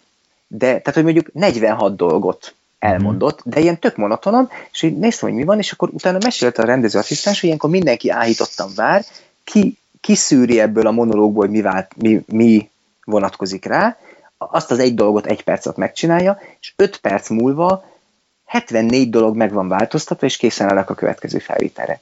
De hogy ezt a 46 dolgot hogy vette észre, hogy jegyezte meg, és hogy tudta utána elmondani, na az lenyűgöző volt. És erre gondoltam, hogy ja, hát ezt, tehát ez, ezt adja az nem tudom, a 45 év rutin, meg a 26 nagy játékfilm, meg a, tehát az a csávó, annak nem az, hogy ilyen vizuális, vagy fotó memóriája volt, hanem annak a, annak a izé, köbe, Igen. vagy négyzete. És ö, mindent lát, mindent észrevesz. Ő nem ez a színészes, lelkizős izé, uh-huh. rendező. Erre rá is kérdeztem, hogy hogy most mondta, hogy tök egyszerű, a legjobb színészeket kell alkalmazni, és akkor velük nincs probléma, mert megcsinálják jól. Tehát ő nem kezd ilyen izé 20 perces elemzésekbe, Aha. hanem egyszerűen felveszi a legjobbat, és bízik benne. Hát igen, És hát ez ő, tök hát ő megteheti, mondjuk. Ő megteheti, hát érted, hát sorban állnak Persze. hozzá, és szóval elképesztő, tehát olyan, hogy is mondjam, olyan praktikus volt, hogy egy csomó szerintem ilyen alkotó művésznek ez már-már bántó lenne, de Mhm. annyira gyerünk, csináljuk. Ő például olyan, hogy a, egy, egy forgatás az úgy néz ki, hogy általában reggel hatkor kezdődik, és 12 óra a munkaidő, és van benne egy óra ebédidő. És van az úgynevezett French hours, a, azt a franciák találták ki, ők úgy forgatnak, hogy ők csak 10 órát forgatnak, és nincs ebédszünet. És a végén van. Közben hozzák folyamatosan a kaját, vagy a szendvicset, de nem állnak meg. Uh-huh. És a Ridley Scott is mindig így forgat, mert az a baj, hogy a saját forgatásomon én is vártam már az ebédszünetet, hogy egy kicsit szusszanhassak. Csak az hogyha megállsz egy órára, meg kajász, akkor mindenki lelassul. A kajakóma. És utána még Ja. a kajakóma. Ja. És utána még egy óra még újra felveszik. Ő meg azt mondja, hogy hagyjuk a csodába, nem kell kajálni, úgyis van itt annyi nassolni való. A forgatáson egyébként mindig mindenki hízik, Ráadásul, és a tizedik óra végén van utána egy nagy kaja, ha akarsz, de ha meg nem akarsz, akkor meg mehetsz haza, és akkor csak tíz órát voltál távol. Mhm, mhm. És ő így forgat, és ez a csávó, ez egy ilyen energiabomba. És nekem ezt is jó volt látni, hogy szerintem az alkotás az fiatalon tart. És ő nagy, tehát ő 70 nem tudom hány Igen. éves, de, de, de fittebb volt, mint a félstáb. Kemény. És, és nagyon ilyen, és imádott, imádta ezt. De ezt, ezt meséltem Mhm. mm. az Indexes podcastban, hogy, hogy mint egy, tehát ő egy geek, és, és nekem meg akarta mutatni a, azt a snittet, mert büszke volt rá. Tudod, ki vagyok én. Ja. Szóval, szóval nekem nagyon-nagyon-nagyon, és ott elővett mindig egy ilyen papírt, és akkor ott rajzolgatott, és ilyen storyboard-szerű dolgokat rajzolgatott, de fantasztikus minőségben, és így gyártotta a snitteket elő, Aha. hogy még mit akar felvenni. És akkor ezt így kiosztogatja, és akkor az operatőrök tudják, hogy... Szóval nagyon, fú, nagyon, nagyon, nagyon tanúságos volt, meg tehát sokszor ne, ez nem is arról szól, hogy valami konkrétumot megtanulsz, csak egyszerűen jó egy ilyen csávó közelébe lenni és nézni, mert Aha. inspirál Persze. egyszerűen inspirál. És nem, nem biztos, hogy megtudom, hogy na most tőle azt tanultam, hogy, és legközelebb én is ezt így fogom csinálni, hanem az, hogy nézd egy ilyen fickót, egyrészt, hogy itt tart, hogy ide jutott, ö, ö, pedig ugyanazt csinálja, mint én, vagy ugyanaz a szakmánk, ö, és látni, hogy neki mi fontos, hogy hogy bánik az emberek. Én azt mindig nagyon figyelem így híres embereknél, hogy hogy bánik a másikkal, tisztelettel, alázattal, vagy egy paraszt, de lehet, hogy az is bejön. Hmm. Tehát az a baj, hogy én néha di- én irigylem ezeket a diktátor rendezőket, akik így, a, így mindennek ellenére is az akaratukat véghez viszik. Én, én, én, én irigylem, mert én egy kifejezetten kedves és kompromisszumkész ember vagyok, mm-hmm. és ez néha nem jó egy forgatáson, tehát hogy már pedig az akaratodat véghez kell vinni, és én ezt tanulom. De közben meg nem akarok bunkó lenni az emberekkel. Meg, meg Stanley Kubrick. Meg... Igen, tehát hogy mindenki oda van Stanley Kubrickért, de lehet, hogy ő a világ legnagyobb segfeje volt minden hát, mellett. Igen. Uh, és és akkor azt mondják, hogy mindegy, de megérte meg, stb. De én más típusú csávú vagyok. Mm. És akkor például Ron Howardnál ez volt a legdurvább, hogy tehát a Ron Howard, ő olyan civilnek néz ki, hogy ilyet még a világon nem láttál. Tehát, hogy ő szembe jön veled az utcán, akkor simán átnézel rajta, mert egy ilyen jelentéktelen, kopaszodó, mosolygós fickó. És olyannyira jelentéktelen, hogy ilyen kis izé, kockás ingbe, meg ilyen drabgatyábot mászkált a szedbe, amikor kim voltam az Inferno forgatásán, tehát egy ilyen isztambuli jelenet volt berendezve, ilyen sikátorokkal, meg árusokkal, és hát én ott mentem a nyomába, néztem, és akkor leült egy ilyen díszlet asztalhoz, és elővett a zsebéből egy ilyen gyűrött, izé, nem tudom, borítékot, és arra jegyzetett, és láttam, hogy snitlistát ír, és egyszer csak oda ment egy ilyen statiszta szervező, egy magyar, és felállított, hogy ide nem lehet ülni, és elzavarta. és szótlanul felállt, és arrébb ment. és arrébb ment, és akkor leült egy másik helyre, tehát nem kezdő, hülye vagy, tudod ki vagyok én, kis köcsök, ki vagy rúgva, én vagyok a rendező. Absz, arrébb ment. Ja. Szó nélkül, és mosolygott és azt mondom, nekem ez annyira tetszik. Én nekem ez, és, és a Tom Hanks is egy ilyen végtelenül higgadt, kedves, azt érzem ezeken a csávok, hogy nekik már senkinek nem kell semmit bizonyítani. Igen. Tehát, hogy ők nem fognak leállni egy magyar buta statiszta szervező, vagy te nem tudod, hogy én, hű, hát akkor van épüleket. Uh-huh. Mi? Ó, úgy látszott, hogy vigyorog, mert snitlistát ír, mert valami jó ötlete van. Uh-huh. Én ezt imádom. Nekem ez annyira tetszik, és ezeket így jó látni, ezeket uh-huh. a csávókat. Úgyhogy remélem, hogy lesz, lesznek még ilyen forgatások, és remélem, hogy kijutok még oda.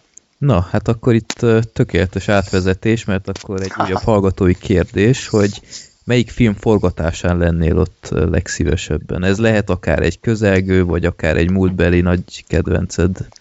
Onnan hát úgy érzed, az... hogy, hogy nagyon sokat tanulhattál volna. Nekem az egy nagy szívfájdalmam, hogy amikor a Spielberg itt forgattam Münchent, akkor én ott nem voltam ott. Aha. Tehát én őt nagyon-nagyon-nagyon szeretném nézni uh-huh. munka közben. És az a furcsa, hogy én rengeteg ilyen verkfilmet nézek, meg making of és vannak olyan rendezők, akiknél már azt érzem, hogy már ott voltam a forgatásukon. Aha. A, például a David Fincher DVD-ken, meg főleg most a Blu-ray-eken, tehát olyan, olyan részletességű making of vannak, hogy a végén azt érzed, hogy végigült el a forgatás. Igen. És a Ridley Scott Blu-ray-eken is, is sportot csinálnak belőle, hogy 20 órányi extra. Uh-huh.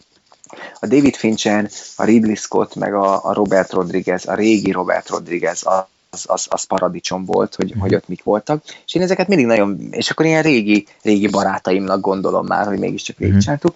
Uh-huh. Hát most jön a Szárnyas fejvadász 2, és, és ez a Danny Villeneuve, ez, ez, ez, ez egy akkora zseni szerintem, uh-huh. sőt, nagyon szeretném megnézni. Ja. Meg... Hát ott lesz a Ryan Gosling is, nem? Ott lesz a Ryan Gosling is. Oh. Engem bevallom, engem mindig jobban érdekeltek a rendezők, mint a színészek, de természetesen megjön Harrison Ford is.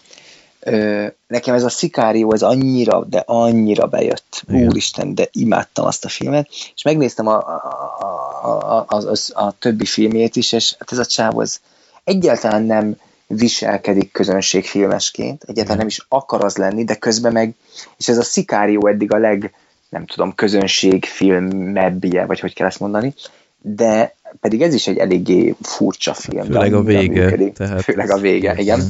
De most ehhez képest tök jó, hogy megkapta a szárnyas fejvadást. Igen. Úgyhogy, úgyhogy nekem tök érdekes, hogy vannak ezek a, ezek a rendezők, akik ilyen viszonylag ilyen, ilyen marginálisabbak, én nagyon szeretem őket, és akkor most sorra ilyen nagy filmeket kaptak, mert tehát nekem az abszolút kedvenc rendezőm az a Ryan Johnson. Uh-huh. A, tehát jó volt a Brick, de ez a Brothers Bloom, ez, ez, ez én, én, amikor azt láttam, hogy nem hittem el, tehát azt éreztem, hogy valaki az én számmal beszél, és a, tehát, hogy olyan snittek jöttek egymás után, amit úgy éreztem, hogy én pont ezt szeretném csinálni, és pont így csinálnám meg. Senki nem látta a Brothers Bloomot, és, és meg is bukott, és, és, de tehát, hogy annyira a, a szívemből szólt. Erre megcsinálta a Loopert, ami fantasztikus volt, és most meg Star Wars-t forgat. Tehát, hogy uh-huh. a másik pedig ez a Gareth Edwards, aki a, aki a Monsters című nulla költségvetésű is független Igen. filmet csinálta, és az agyamat eldobtam, majd rögtön ugrott egy óriásit godzillázni, és most meg a rúgvant. Szóval, hogy így, így felfedezi ezeket a csávókat, és azt érzem, hogy előbb-utóbb akkor én is. Aha. Én is ilyen filmet fogok csinálni, nincs mese. Godzilla hogy tetszett, ha már szóba került? Én, tehát én tulajdonképpen nagyon szerettem, Aha. Közben meg nagyon távol állt tőlem, és amikor így ezek a Godzilla, meg ez nem tudom mi volt, ez a másik szörny, Igen. vagy így egymásnak mennek, én ezzel röhögök. Tehát szerintem ez idétlenség, de ott azt éreztem, hogy viszont olyan jól meg van csinálva, hogy tehát a Godzilla-ban nekem főleg azt tetszett, hogy ezeket a nagyon durva trükköket, tehát egy Godzilla trükk nincs mese, ezt egyszerűen tudja az agyad, mégis olyan szépen és porosan és igazian csinálta meg, hogy élvezet volt nézni. Uh-huh.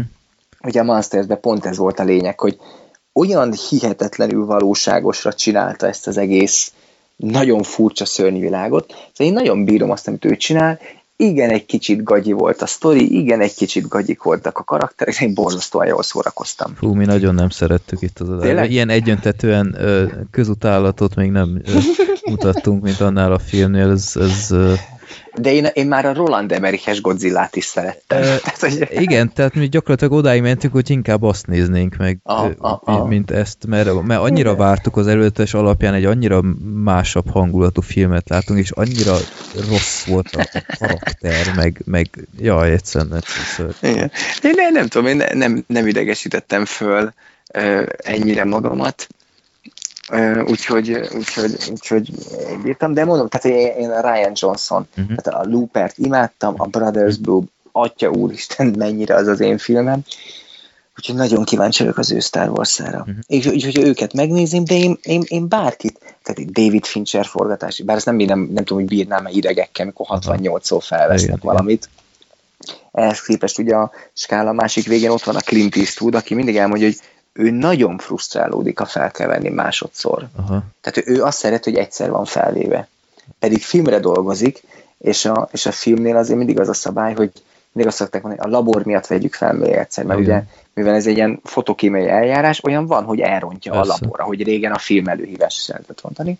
És, és amikor meg harmadszor felvesz valamit, akkor, akkor megáll a levegő a stábba, hogy valami nagy baj van. Uh-huh, uh-huh. Egyébként ez nagyon aranyos, a David Fincher nyilatkozza a, azt hiszem a, teto, igen, a tetovált lány, ő verziójú tetovált lánynak a, a, az extrái között van, hogy ő is ilyen írtózatosan hosszú verkfilmeket csinálnak az ő filmén, és nagyon szeretem.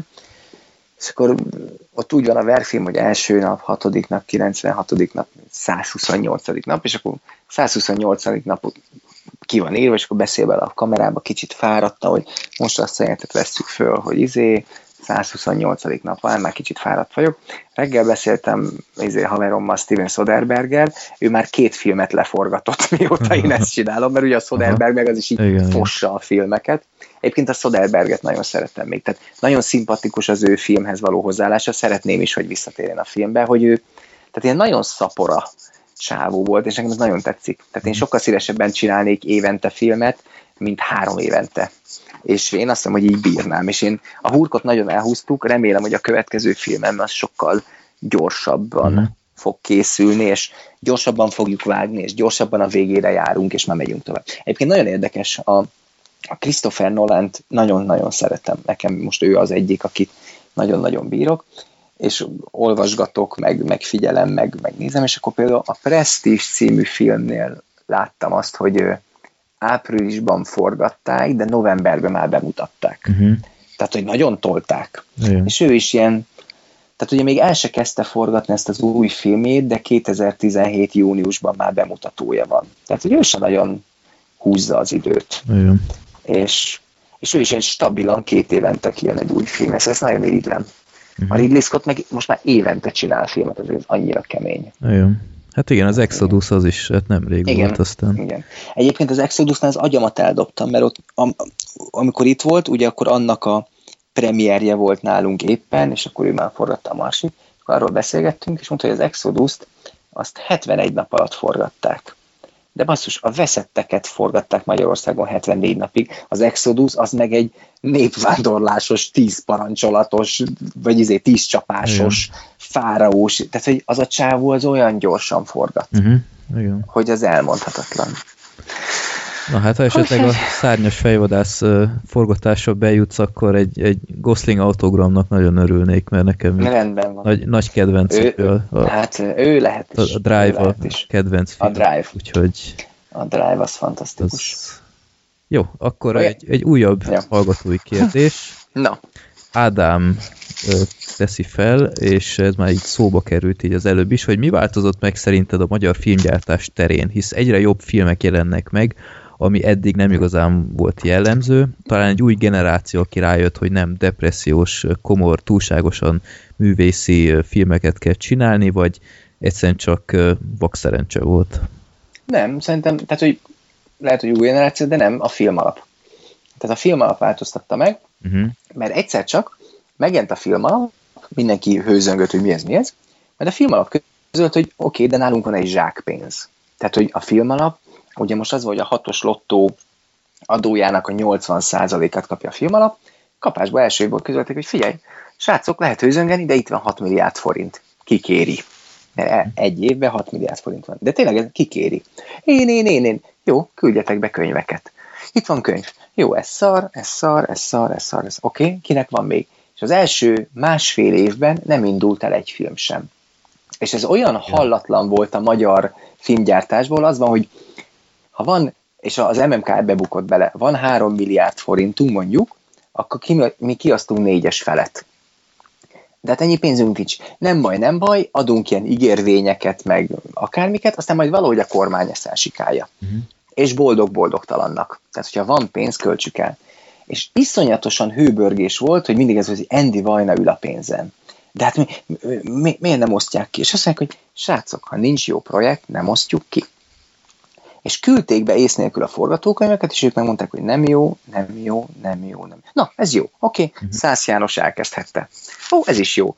Bodzsár Márk elkezdette az isteni Mhm. műszeket. És olyan keményen szortíroztak, és ez nem jelenti azt, hogy aztán ezek a filmek jók lettek. De én állítom neked, hogy a, azt hiszem, hogy 22. film most a hurok, a film alapnál, 21 vagy 22. film, hogy mind a 21 filmre azt lehet mondani, hogy nem lett mindegyik jó, de mindegyik jó akart lenni.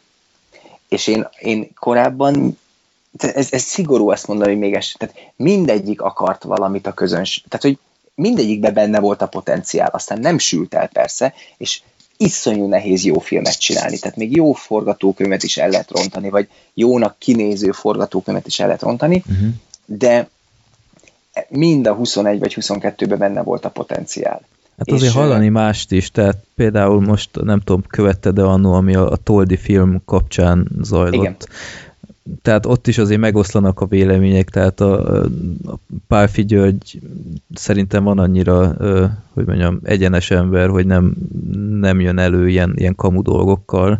Uh-huh. Tehát azért ott, ott is lehetnek olyan tényezők a háttérben, ami mondjuk jó, de ez- megátolhat egy ilyen, ilyen nagyon jónak tűnő De, de most nem az volt a kérdés, hogy mi van azokkal a nagyon jó projektekkel, amik sosem készültek el. Igen. Tehát az egy, az, egy, az egy másik dolog. Én nem vagyok százszázalékos film alapfan, Mhm. uh-huh. és én látok olyan anomáliákat, ami nekem mondjuk nem tetszik. Mhm. De az volt a kérdés, hogy mitől lettek ezek a filmek ö, jobbak? Azért, hogy a film alap, tehát hogy a szart nem engedte Igen. át Igen.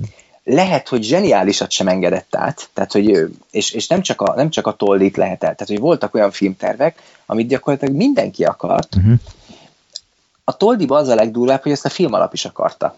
Tehát az annak ellenére nem jött össze, hogy olyan volt, mintha mindenki akarná, hát ott sok minden történt. Hát igen, ott Elől is, meg hátul saját is. Ilyen, ilyen second unit embert akartak át. Igen, de ez... Jó, hát persze nem nyilatkozhatunk itt mások helyett. Én, én, én azt látom, hogy ez az éremnek az egyik oldala, Persze. az éremnek bizony ez az egyik oldala, és ez Igen. is épp elég baj. Valószínűleg van ennek az éremnek másik oldala is. Igen, igen. Mondom, az a furcsa, hogy tehát két furcsaság van, az egyik az, hogy azt mindenki akarta, a másik furcsaság az, hogy lehet itt sírni, meg ne, de a, a Pál Figyuri mindjárt forgatja a következő filmét a film alappénzből, tehát hogy Mm. neki ez a Hang című uh, Isaac Asimov feldolg, tehát hogy hála Istennek nem égették föl teljesen a hidakat, és, és kapott fejlesztés, meg kapott előkészítést. Ö, Én, én szívemből sajnálom a Toldit, ráadásul ugye a, a Diga Zsombor, aki, a, aki szintén filmrendező, és a, nekem több filmemben is ő volt a rendezőasszisztens, ő volt a Toldi rendezőasszisztense. Mhm. Tehát ő, ő fél évet ott végig dolgozott, és én nekem volt szerencsém belekukkantani dolgokba, bementem hozzá az irodába, láttam storyboardokat, tehát hogy látványterveket, ne, ne tudd meg, hogy ott mi készült Nagyon. hogy ez meg tudott-e volna valósulni. És a film alapnak ilyen, tehát hogy ö, ugye ha megnézed, úgy volt, hogy a, a Toldi az nyert 900 millió forint gyártási pénzt. Azt megkapták, Nagyon. és nem indult el a forgatás, mert egyszer csak rájöttek, hogy a 900, tehát kértek 900 milliót, majd rájöttek, hogy nem 900 milliót, hanem 2 milliárd. Ez egy, tehát ez ciki. És akkor, és akkor arról ment a vita, hogy ez, ez, ami oda le van rajzolva, azt meg lehetett csinálni két milliárdból, vagy erről is ment a vita. Szóval az, Mhm. a, a Toldi az egy, az egy, az egy ilyen vaddisznóvá vált, amit, amit, amitől azért mindenki félt. Aha. A, a, a Pálfi Gyuri iszonyatosan meg akar... Szerintem Pálfi Gyuri Magyarországon az egyik legjobb, hanem a legjobb rendező, vagy, a, vagy minimum a legérdekesebb, vagy a legeredetibb. Igen. Tehát, hogy én szívemből drukkoltam, hogy legyen a Toldi, ráadásul igaza van, tehát ő annyira jól megtalálta ezt a Toldit, és ez annyira jó sztori, és én láttam a storyboardját annak, amikor elhajítja a malomkövet, hát befosta. Tehát, hogy már, már, már, már rajzolva is jól nézett ki. Szóval én nagyon sajnálom, biztos mindennek megvan az oka, és az is igaz, hogy két milliárd forint nem játék, és, és az is lehet, hogy a film alap nem látta biztosítva a sikert. Én nem tudom, mit nem látott. Valahol egy tragédia, hogy ez nem jött össze, és közben meg én annyira örülök, hogy, hogy, hogy a Pálfi nem diszidált, vagy nem tudom, és most csinálja ezt a amúgy nagyon izginek tűnő skifit, Mhm. szóval aztán még az is lehet, hogy egyszer lesz Toldi. Aztán az is lehet, hogy jó, hogy nem készült el a Toldi, mert abból baj lett volna. Mhm. Ez, ez a két milliárdos költségvetés egyébként azért- azért iszonyatosan ijesztő, most ugye a kincs sem két milliárdból készült. Ezzel az a legnagyobb baj, hogy a két milliárd forint az nagyon sok pénz, és erre mindenki úristen, két milliárdból készül a kincsem, hogy mi lesz, ez egy gyűrűk ura, mi lesz itt. És annyira tanúságos volt, hogy mit tudom, egy éve, azt hiszem az Origon volt egy cikk, hogy szemlézték, hogy a, a Variety, vagy nem tudom melyik hollywoodi lap szemlézte, hogy Európában az idén készülő filmek, és akkor jön az új Luc Besson skifi, 110 millió euró, és a, én nem tudom micsoda, 70 millió euró, és a következő nem tudom micsoda, 91 euró, és készül a magyar szuperprodukció, a kincsem 7,1 millió euró. És tehát ez a két milliárd forint, ez, ez nulla.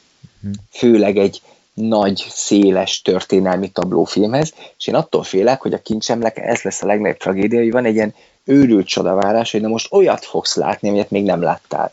De ez nem igaz, mert egy darab trónok harca epizód többe kerül, mint, mint ez a gigamozi film elméletileg. Mhm. Szóval ez, ez nagyon nehéz lesz. Nagyon. Tehát, hogy a két milliárd ez rengeteg, de közben egy színes, szagos, izé, lovas történelmi tablóhoz, úristen. És ugyanez igaz a Toldira is. Igen. Tehát abban olyan lovas csaták. Szóval én, ez, én, én nem, nem is merném elvállalni, vagy... Nagyon. Szóval ez nehéz, ez nehéz, és mondom, és közben van egy ilyen csodavárás. Nem tudom, hogy ehhez fel lehet-e nőni ehhez a feladathoz Persze. egyáltalán.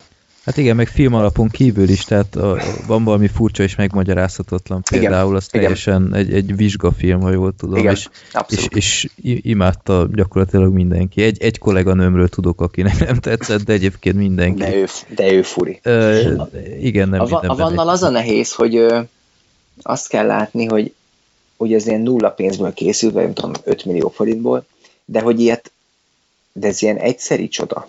Tehát ilyet, ilyet a Reis Gábor se tud még egyszer csinálni, mert mindenki jön és lelkesedik, és ingyen dolgozik, és izé, tehát mondták, hogy kinéztek a ablakon, esik a hó, fogjuk a kamerát, szaladjunk leforgatni. Igen.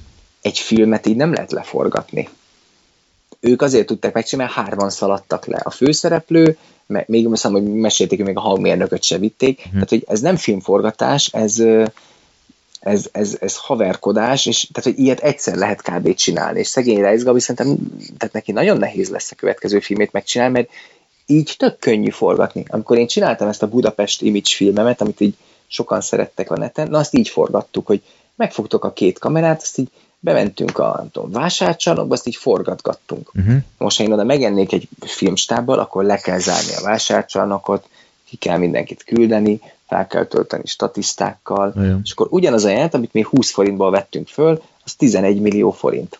Jó. Egyszer el lehet ezt játszani, de így egyébként nem lehet filmet forgatni. Hát, de nem tudom, eredmény magáért beszél. Az eredmény igen, beszél, és- igen, de ezért mondom, tehát ezt egyszer lehet Igen, igen, lejátszani igen, egy világos. karrierben. Igen. Jó, akkor a következő kérdés az törzs hallgatónktól és mondhatni jó barátomtól, Ákostól származik.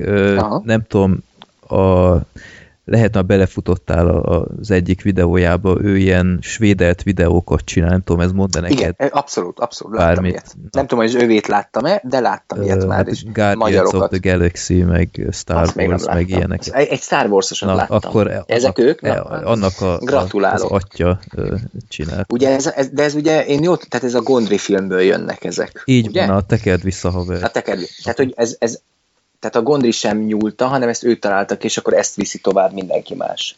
Ö, És ezt nevezzük mi svédelt nem, a, a, a, a Zsondri találta ki, és azóta... Igen, így, így van, igen. Igen, Tehát, igen, értem. Aha, tök jó. Ö, igen, na, ő kérdezi ezt, ö, Ugye? célzottan neked, hogy Wannabe filmrendezőként számomra nagyon inspiráló, hogy Madarász Isti, ha jól tudom, nem végzett semmilyen filmes sulit, ezért az lenne az amúgy elég tág kérdésem, hogy milyen akadályokat kellett leküzdeni, hogy eddig eljusson, és hogy a mai világon mennyire nehéz filmes végzettség nélkül érvényesülni, illetve megélni filmrendezésből Magyarországon. Hát ö, egyrésztről igen jól tudod, nem végeztem filmes sulit. Ráadásul, ráadásul én, én handicappel indultam, mert én nem is budapesti vagyok, hanem miskolci. Ráadásul én egy olyan családból származom, hogy apukám lelkipásztor volt, nagyapám is lelkipásztor volt, az összes nagybátyám is lelkipásztor volt, tehát ez egy ilyen nagyon zárt világ, tehát nekünk nagyon sokáig nem volt tévénk, mert az, az nem olyan jó. És aztán meg főleg nem volt videónk, meg kameránk Uh-huh. és én, én eleinte még szögdöstem a moziba. Aztán hál' Istennek így, így lazult egy kicsit a dolog, meg, meg, meg az én apukám ilyen felvilágosult lelkipásztor volt, és ö, de, de tehát, hogy tudod, nem az van, hogy apám rendező, anyám gyártásvezető, az gyerekkoromban már ott aludtam a világosító körébe. És tehát bennem annyi volt, hogy én nagyon, tehát én gimnáziumba jött, én szín, ilyen amatőr színjátszóba játszottam, nagyon szerettem színészkedni, és akkor egyszer csak úgy mondtam, de én, én, én, én, nehogy már más mondja meg, én akarok rendezni, nekem sokkal jobb ötleteim vannak, és akkor így adta magát a film, tehát kamerát nem fogtam még a kezembe életembe, Uh-huh. és, és a gimnáziumi osztálytársakkal elhatároztuk, hogy filmet fogunk csinálni, és kértünk kölcsön kamerát, és elkezdtünk filmet csinálni. És, és akkor még nem voltak ilyen számítógépek, és tehát két videót egymásra raktunk, és így összemásolgattuk, tehát beraktuk a nyersanyagot, és így rámásoltuk a, leg, a legjobb részeket a alatta levő Mhm. mm-hmm. videóra, és így vágtunk. És én három kis filmemet is így vágtam össze, a mai napig azt gondolom, hogy ott, ott tanultam meg vágni, mert ezt én, én sokáig vágóként dolgoztam, és,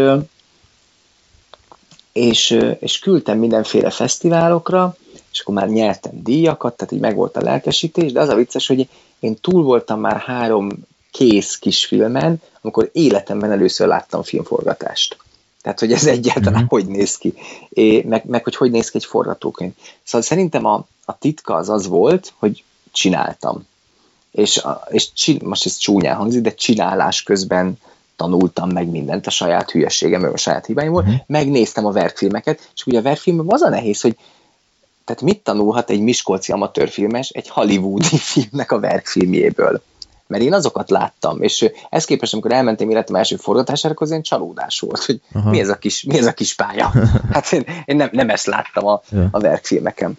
De tehát csináltam a filmeket, mindig, el- tehát küldtem ilyen fesztiválokra, van, ahol nyert, van, ahol nem nyert, és akkor itt Budapesten, amikor fel, felkerültem egyetemre, egyébként az volt, hogy én elmentem a filmművész, tehát hallottam, hogy van filmművészet, és én teljesen oda voltam, hogy úristen, lehet a filmezést tanulni, tök jó. Uh-huh. És akkor eljöttem a, a amikor én gyerek voltam, azért nem volt annyira internet, meg ilyesmi. Tehát én Persze. fel, felvonatoztam Budapestre, és megnéztem a, a filmművészetiseknek a vizsgafilm vetítését.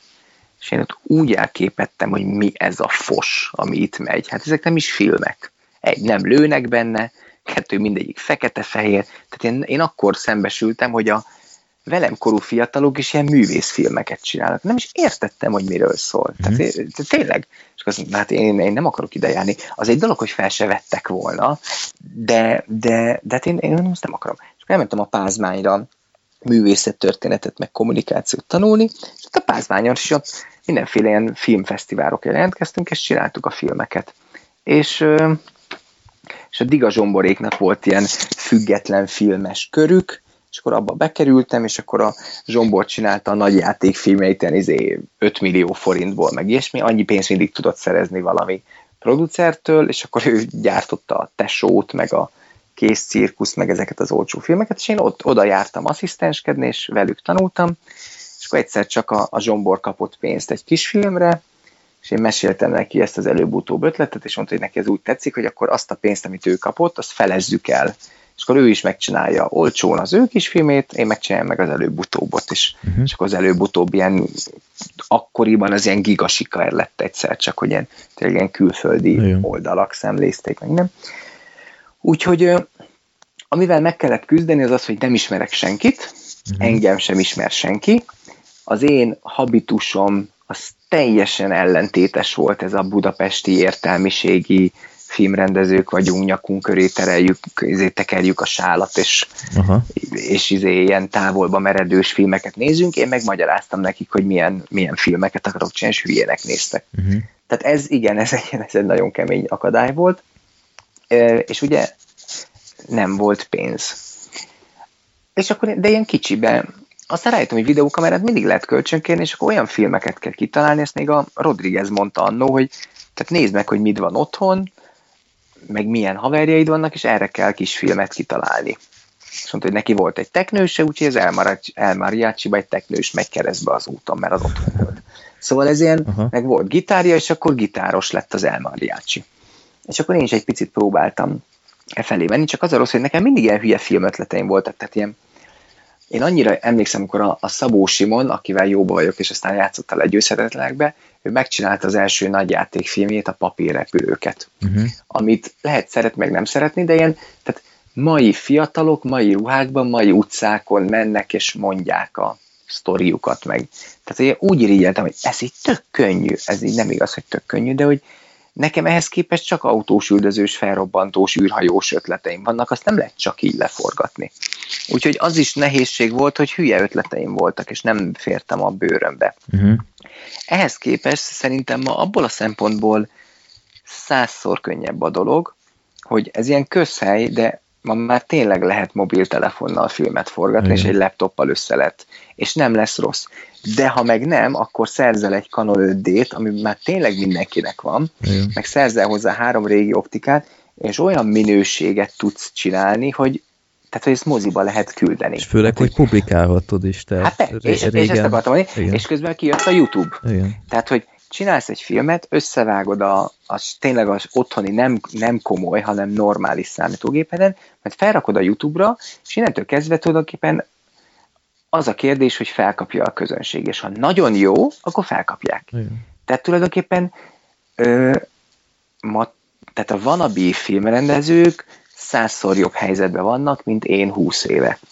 De tényleg Igen. Egy kicsit nehéz is, mert közben meg nagy a zaj, tehát hogy a Youtube-on nem tudom hány millió videó jelenik meg egy nap, de, de azért van egy csomó film, rövid filmfesztivál, meg online filmfesztivál, és ö, fogsz egy Canont, vagy egy iPhone-t, vagy akármit, és tudsz filmet csinálni, tehát tulajdonképpen most már csak a lelkesedés, meg a kitartás szab határt, Uh-huh. Ö, és akkor erre kérdezheti mindenki, hogy nő, akkor miért nem csinálsz te is izé telefonnal filmet? Tök jó kérdés. Tök jó kérdés. Néha én is megkérdezem magamtól. Egyébként azért nem, mert én egész egyszerűen másfajta filmeket akarok csinálni, és a, a nekem az egy nagy, nagy tanúság volt, hogy én, én, én nekem nagyon tetszett az, ahogy a, ahogy a Diga Zsomborék is forgatnak, meg a Rodriguez is megy, izé, daráljuk gerillába, izé. és aztán amikor én csináltam ilyet is, meg olyat, és akkor rájöttem, hogy nekem jobban tetszik az, hogy nagy felszereléssel, lassan, komolyat. Uh-huh. És, és nem tudom, hogy ti például szerettétek az Interstellárt, azon is lehet vitatkozni, de is imádom a, a, a kiállítását annak a filmnek, Mhm. hogy, hogy ilyen dis, na, na, azt nem lehet 5D-vel megcsinálni, meg iPhone-nal Igen. de, de az nem is akar az lenni, és engem nagyon vonzod. Aztán lehet, hogyha egyszer csak lesz egy olyan sztorim, amit hogy izé, egy road movie, ahogy végig megyünk az Alföldön, és izé, azt akkor lehet, hogy meg lehet csinálni ilyen minimál technikával, de engem most nem az érdekel, de, de most már lehet, úgyhogy, úgyhogy a svéd elő barátunknak üzenem, hogy a, a megélhetés az egy nehéz dolog, nagyon nehéz megélni ebből.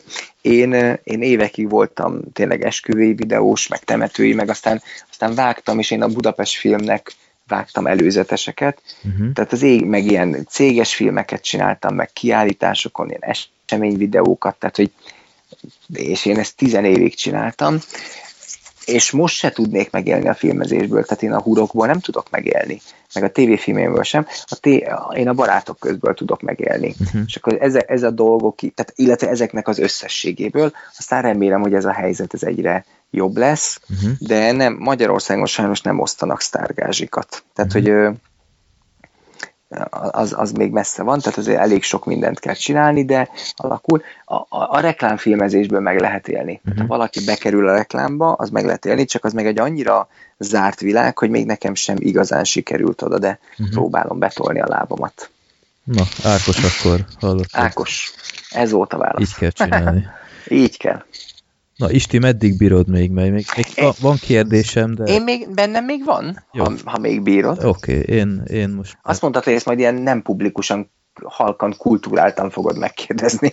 De nem, de, de, de Nem, csak csak, már- csak viccelek. Tehát, hogy negyed 11 van, így később vettük Ja. fel, mint szoktuk. Én is bírom, É- tehát én tök jó, jó. vagyok, csak akkor, nem, még, nem akkor akarnak. még hajrá. Jó, oké, na akkor következő kérdés Danitól, ez egy, lehet, hogy nem tudsz egyből rá választ adni, de megpróbáljuk azért, lehet, hogy jobb lett volna korábban elküldeni, hogy ö, filóz rajta. Na, Dani kérdezi, ha egy régebbi filmet újra rendezhetnél, amennyiből és ahogy csak akarod, melyik film lenne az, és miért? Úgy értem, egy hatalmas kihagyott zicser filmet rendeznél, például a lopott idő, vagy a képlet, vagy egy nagyon rosszat, hogy jó legyen például az Eragon és az utolsó léghajlító. Nem tudom, hogy a leg, legjobb példák ezek, de szóval Értem, ezeket... Ezen tényleg kellett volna gondolni. Én nem, nem szoktam, tehát egy kihagyott zicsert sokat láttam, Uh-huh. csak az nem jelenti azt, hogy, hogy ú, akkor én most gondolkodom, hogy van-e olyan, hogy, hogy kihagyott zicser, mondom, ebből sok volt, de hogy de én, én, én hozzányúlnék és megcsinálnám jobban, mert általában a kihagyott zicserről, tehát az nem biztos, hogy a rendező szúrt el. Szóval a lopott idő az egy óriási kihagyott zicser, de nem biztos, hogy az hogy azt abba volt több, vagy hogy ezt meg tudtam volna jobban csinálni. Igen, tehát ez egy tök jó alapötlet volt, de filmként nem működött nálam. Az a baj, hogy ez is egy ilyen nagy mondás, hogy szóval tök jó alapötletből Dunát lehet rekeszteni. Igen. És azt hiszi valaki, és emlékszem, hogy voltam egyszer egy ilyen forgatókönyvírói tanfolyamon, és ott ez volt a, a fő mondás, hogy mindenki azt hiszi, hogy ha van egy zseniális ötlete, akkor azért nem engedik a tűz közelbe, vagy azért dobják ki a stúdiók, mert le akarják nyúlni, meg mit tudom én. Nem, egészen egyszerűen az, hogy a zseniális ötlet az nagyon jó, de az nem elég. Uh-huh. A zseniális ötlet az kevés. A zseniális ötletből még forgatókönyvet is kell csinálni, és, és tehát látszik, hogy hogy Hollywoodban is ebből komoly, tehát hogy a zseniális ötlet egy trélerben is lehet adni, bemész, mert úristen a lopott idő milyen jó, majd megnézed, és aztán ez, ez semmi. Uh-huh. És lehet, hogy az, ez a zseniális ötlet, ez ennyire volt elég. Ezért hálás műfaj a kisfilm, Igen. mert, mert, mert arra elég lehet, csak az meg nem ö, jó üzleti termék. Tehát, hogy az, a, abból nem lehet pénzt csinálni, a film meg drága műfaj. Uh-huh. Szóval, ö, hát, hát, hát, Hát ha nem tudsz, akkor nem tudsz. Tehát ez, ez egy nem, túl, nem tudok, túl de hogyha, hogy, hogy igen, kérdés. ha eszembe jut, akkor egyszer csak Jó. majd így felüvöltök, Oké. és akkor így Nyugodtan. megmondom. Ö, Milán kérdezi, hogy Melyek voltak a leggyakoribb problémák a filmkészítések során, amik nehezebben voltak orvosolhatók? Kevés idő. Mhm. Mindig az idő. Kevés nap. Tehát, hogy nincs, nincs, nincs idő. Hivatalosan a, a hurok az 28 nap alatt készült, aztán plusz két napot kikönyörögtünk, Uh-huh. de nagyon nehéz volt, és, és én azt hittem, tehát, hogy egy csomószor kompromisszumot kellett költeni még az előkészítés során, hogy most akkor erről mondjunk le, vagy arról mondjunk le, vagy akkor forgassunk kevesebb napot, és én állandóan azt mondtam, hogy ezt ne engedjük el, meg ez az ötlet is maradjon, meg ez az eszköz is kell, majd megcsinálom gyorsabban. Uh-huh. Na ez volt, ez volt a legnagyobb marhaság. Most már tudom, ez pont fordítva kell, inkább ne legyen ott ez az eszköz, inkább legyen 15-tel kevesebb statiszta, inkább nem tudom, csak legyen több nap. Mert Aha. ha idő van, akkor minden van. És tehát a, a hurokban végig ez volt a probléma, hogy nincs idő, és, és a, tehát amikor már reggel nyolckor azon aggódom, hogy hogy fogjuk befejezni a napot, az, az nem jó. Uh-huh. Úgyhogy a hurokban ez a fajta stressz az végig ott volt, és ez borzasztó volt, hogy Uh-huh. nem fogjuk befejezni. Tehát nem az, hogy nem bár csak jobban csinálhatnám meg, hanem hogy effektíve nem fogom tudni felvenni, és nem lesz értelme a filmnek, Mhm. és nem fogjuk tudni összerakni. És ez egy borzasztó nyomás volt, de hát álltuk a sarat. Szóval ha idő van, minden van. Uh-huh. Úgyhogy, úgyhogy ez egyébként, egyébként ö, se, se jó volt. A huroknál az volt nagyon nehéz, hogy, hogy ne zavaradjunk bele. Aha. Tehát a Dénes mindig ezt kérdezi, hogy ú, Isten, ez most melyik kör? Most már meghaltam, vagy még élek, vagy Aha. most mit tudtok? És, és ez ilyen vicces, de néha tényleg azt se tudtuk, hogy merre hány méter van. És akkor van, a forgatáson van egy, egy ember, az a neve, hogy a scriptes, Uh-huh. aki nézi, hogy jó szöveget mondanak a színészek, meg ilyen alap dolgokat, hogy figyelj Dénes, most ugye fel fogjuk venni ezt a jelenetet még egyszer most egy másik kamerálásból, ne felejtsd el, hogy ennél az ésnél vakartad meg a füledet, mert most is meg kell közben vakarni, hogy, hogy, tehát hogy a kapcsolódás miatt. Aha, aha. És tehát ezt csinálja a skriptes. De néha a skriptestől kértük meg, ez egy hölgy volt, hogy a Gabi, hogy figyelj Gabi, mondd meg, hogy ez most melyik kör? Ha, az, én mindig azt kérdezem, hogy most hanyadik oldalon vagyunk, mert ha tudom, hogy hanyadik oldalon vagyunk, akkor tudom, hogy ez most először történik, vagy másodszor, vagy harmadszor. Uh-huh. Szóval ez, ez, ez egy kicsit frusztráló volt a hurokba, és én égre földre esküdöztem, hogy soha többet nem csinálok ilyen filmet, és a következő film az egy tényleg egy road movie lesz, ketten ülnek egy autóba, és egyenesen mennek, és még kanyar sincs az úton, tehát hogy hagyjuk ezt a, hagyjuk ezt a hurkosságot. Aha. Között ülök a szobába, és nézem, van egy ilyen elég nagy DVD-s polcrendszerem, ahol a DVD-k vannak, és közben pásztázom a szememmel, hogy majd meglátom-e azt a filmet, amit na, ezt újra csináltam volna, de, de közben még beszélgessünk majd, Jó. majd felüvöltök. Na, akkor ha már szóba került potenciális projekt a jövőben, Zoltán kérdezi, hogy vannak-e hasonló magyar könyvadaptációk tervben, mint a rejtő regényes? Hát ö, igen, igen. Mi tavaly pályáztunk egy tévéfilmmel, csak nem nyertünk. Az egy ö, erdélyi szerzőnek egy novellája, az a cím, hogy a Fekete Dácsia, Uh-huh. és ö, ez egy fantasztikus novella. Emlékszem, hogy mászkáltam a könyvesboltba, de direkt ezzel a felkiáltás, hogy megnézegettem, hogy milyen magyar művek jelentek meg, hát ha találok valamit, ami, amit lehetne adaptálni. És megláttam ezt a könyvet, és az volt a cím, hogy a Fekete Dácsia és egyéb erdélyi rémtörténetek. Na mondom, ez tök jól hangzik, megveszem. És elkezdtem olvasni, első novella, második novella, harmadik novella, negyedik novella, a Fekete Dácsia, úristen, így az ötödik szónál tudtam, hogy na ez, ez tök jó. Uh-huh. És ez egy, ez egy négy oldalas novella, és nagyon kevés sztoria van, olyan, mint egy Stephen King sztori, hogy inkább hangulata van, Aha. de én rögtön azt éreztem, hogy na ebből lehetne ebből lehetne filmet csinálni. Egy erdélyi faluban egy fekete dácsia öli az embereket.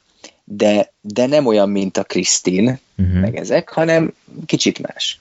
És akkor elkezdtem menni mindenfele, megkeressük ezt az erdélyi író srácot, kiderült, hogy ez ilyen 20 éves csávó, a Hegedűs Bálint forgatókönyvíró barátommal elmentünk Erdélybe, beszélgettünk vele, megnéztünk helyszíneket, és, és írtunk egy, egy, egy 60 perces életem legjobb tévéfilm sztoria. Egy, egy, egy ballada lett belőle, tehát egy ilyen súlyos erdélyi sztori, Uh-huh. és nem nyertünk vele, úgyhogy az lebeg a levegőbe, egyszer azt meg akarjuk csinálni. Én nekem rejtővel nagy terveim vannak még, van egy vicces rejtő film ötletünk, meg ott van a csontbrigád.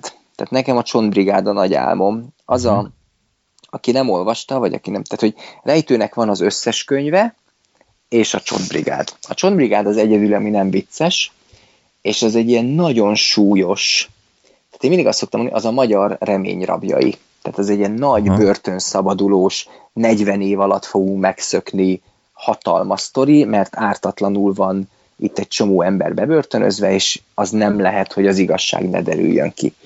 És tehát tényleg, tehát kb. az, a, mint a remény rabjai, hogy ha 30 évig tart, akkor 30 évig tart megszökni, vagy mint a pillangó.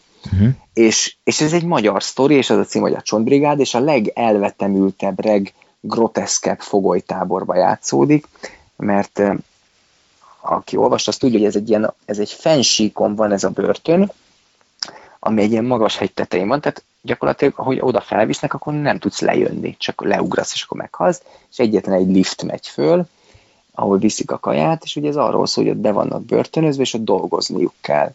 És mindig az a sztori, hogyha valaki meghal, akkor azt nem jelentik, mert akkor megkapják a kajáját, csak inkább megcsinálják helyette a, a, a munkát, Uh-huh. de mivel ez ilyen tökéletes zárt közösség, ezért ilyen nagyon furi szabályokat kialakítanak, ilyen törzsi szokásokat, és mindenkinek lesz egy neve, mindenkinek van egy funkció, és egy ilyen nagyon ilyen elmebeteg közösség ott kialakul, de közben tudják, hogy az igazságnak ki kell derülni, és akkor valaki által meg megszekik. Ez egy ilyen akkora sztori, mint a ház, de hát ez is, ez egy, nem tudom, ez egy két milliárdos film. Mm-hmm. És ö, én mindig azt szoktam mondani, hogy majd a Csontbrigád lesz a negyedik filmem. Nem tudom, mi a második, nem tudom, mi a harmadik, de hogy kb. a negyedik lehetne a Csontbrigád, azt nagyon szeretném. A Pálfi Gyuri akart abból filmet csinálni, és ők kaptak is rá pénzt, és már helyszíneltek, és aztán ő, ő, úgy, ő elengedte, mert azt mondta, hogy ebből nem lehet jó. Tehát nagyon furi a sztori, és nehéz belőle forgatókönyvet írni, uh-huh. és én, én, tehát én nem hazudok, én még nem is próbál, tehát én még nem láttam neki, de, de úgy érzem, hogy, hogy az, abba benne van valami. Uh-huh. Tehát az egy, az egy nagy, ahhoz fel kell nőnöm, ahhoz el kell, hogy higgyék, hogy én csinálhatok egy ekkora filmet, de hát azon vagyok, hogy ezt bebizonyítsam. Úgyhogy e- ezek azok, amik ilyen könyvadaptációk. Egyébként szoktam figyelni én a magyar ö.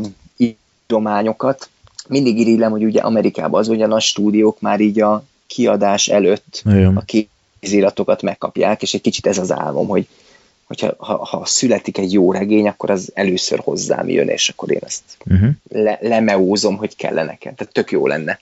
Nekem egyébként ez, én, én, én kényszer forgatókönyvíró vagyok, tehát én, ne, én nem akarok forgatókönyveket írni, csak én mindig azt gondolom, hogy ahhoz, hogy jó forgatókönyvírók nekem adják a sztoriukat, vagy rám gondoljanak először, az, hát ezt ki kell érdemelni. Aha. fel kell nőni. És hát hát, ha ez majd eljön előbb-utóbb, és akkor ahogy, tehát Amerikában is azt mondják, hogy először minden forgatókönyv Spielberghez megy, meg, meg Chris, tehát hogy mindenki először azt próbálja meg, az a kötelező kör, hát ha ráugrik, aztán ha nem, akkor meg lehet tovább menni. Tehát én olyan szívesen lennék ez az első kapu, hogy uh-huh. minden forgatókönyv, vagy minden jó magyar forgatókönyv először engem megtalál, és, ha, és így kedvemre válogatok. Uh-huh. Hát ez nem olyan egyszerű dolog, de olyan jó lenne. Hát egyszerűbb lenne, ha a film alapba kerülnél, és akkor egyből rálátnál ezekre. Igen csak, igen, csak akkor nem forgathatok. Tehát, hogy Ja, de majd, komolyan? majd Tehát ez Aki így... a filmalapban dolgozik, az nem alkothat, igen.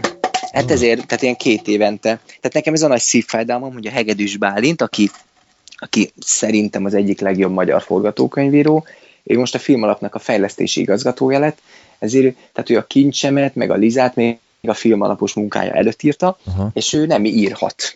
Csak, tehát ő moziba, tévéfilmen dolgozhat, mert az nem film alappénzből Aha. működik, és ezért mi megcsináltuk már a Fekete Múmiát, és most dolgozunk egy másik ö, tévéfilmen, Uh-huh. meg ott volt a Fekete Dácsi, amiből nem lett semmi, de tehát én nagyon szeretnék a Bálintal együtt dolgozni, de ő most nem írhat. Igen, mert az furcsa lenne, hogy, hogy ő benne van abba a bizottságba, vagy tehát, hogy a kollégái döntik el, hogy adjanak-e neki pénzt, azért az nehéz. Uh-huh.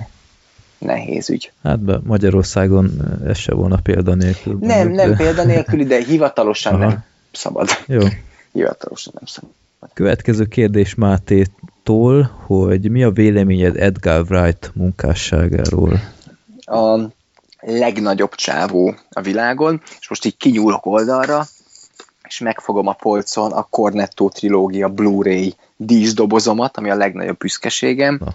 mellette meg itt van a Scott Pilgrim, feltétel nélküli rajongója vagyok, és imádom, Na, és ha, ha végjáték, akkor tehát nekem nekem abszolút ő a legnagyobb. Tehát benne van az öt kedvenc rendezőmbe, és, és végjátékban, sőt vicces akcióban, tehát ahogy ő felépít egy jelenetet, és ahogy ő vág, vagy ahogy ő érti a ritmust, olyan nincs még egy. És, és, a, és a Fekete Múmiánál nekem ő óriási inspiráció volt. Tehát, hogy tehát az Edgar Wright poénja, most itt gondolkodom, hogy, hogy tudok-e konkrét Edgar Wright ö, utalást mondani a Fekete Múmiából, de most egy se fog eszembe jönni. Tehát mi a véleményem? Százszázalékos a csávó. És, és, és imádom, és, és nagyon sajnáltam, hogy nem ő csinálta meg az ant bár én bevallom, én bírtam ezt is, de az valami nagyon durva dolog lehetett volna. Mhm. Tehát ő, ő az egyik legjobb vígjátékrendező a világon, na, szerintem. akkor Balázs egyből kérdez egy ellenvéleményt is, hogy Na. ha lehet egy kis bulvár irányba terelni a dolgot, akkor azt kérdezném, hogy szerinte ki a legtúlértékeltebb filmrendező jelenleg. A világban? Hát igen. Igen, Tehát igen, itt a igen. magyar, piacot magyar, szerintem, hogy Magyart nem nem mondanék, akarok igen. feszültséget. Nem is szabad. Ö, ö, ö, ö, hát, ö, hát, ö, ö, én nem szeretem a Brett Ratnert, de ő nem is, ő most már inkább producerkedik, de tehát, hogy ő mindig ilyen nagy projekteket kapott meg, de, de szerintem nem ért a feladattal. A, ez nehéz kérdés. Ö, hú, nem akarok sok embert megbántani, de David Lynch. Uh-huh. ő, a Twin, ő blöfföl. Tehát ő olyan, aki szerint, tehát sokan azt mondják, hogy micsoda, micsoda zseni, szerintem ő blöfföl, én, én, én, én nem, nem, nem tudom. Ö, fúha, hát ez- ezen is egy kicsit gondol. Sok, sok túlértéket. Ö, ö, na, most mindenki kapaszkodja meg, Lars von Trier. Uh-huh. Én, én egyszerűen nem értem. Én értem, de ő annyira nem nekem csinálja a filmjeit, hogy az Hát elmondhatatlan. igen, hát ő magának és- elsősorban. De nem, de hát azért óriási rajongtáb, rajongótábora van, persze. és, és bevallom, hogy tehát én megnéztem sok filmjét, ráadásul én iszonyatosan vártam a táncos a sötétben, mert én nagyon szeretem a műzikát, meg a zenés filmet. Nagyon szeretnék műzikát csinálni, és mondták, hogy Lars von Trier izé, zenés filmet csinál. Úristen, de hát én azt hittem, hogy sírva rohanok ki a, a, a táncos sötétből, és egyébként érzem, hogy ez erős film, de jaj, nem áll. Aztán megnéztem az Antikrisztust, az mélységesen, nem tudom, kiakasztott vagy felháborított, de azt kellett, hogy mondjam, hogy az egy nagyon erős film. Tehát gyűlölöm minden kockáját. Dogville?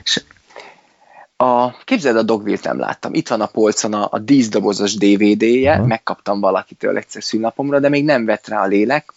És aztán, amikor meg elindult a Nymphomániásnak a, a marketingje, akkor annyira felhúztam magam, hogy tényleg azzal el lehet adni egy filmet ennyire, hogy szex lesz benne, vagy hogy pornó. Tehát, hogy Uh-huh. tehát a világ legjobban várt filmjévé nőtte ki magát egy csomó embernél, azért, mert hogy pornó. Igen. És engem ez annyira, ez engem annyira idegesített, Hát hogy egy olcsó húzás volt. igen, de basszus, hát ott az internet, tehát tele Igen. van ingyen pornó, tehát, hogy te- de csak azért, mert nagyvásznon nézhetjük.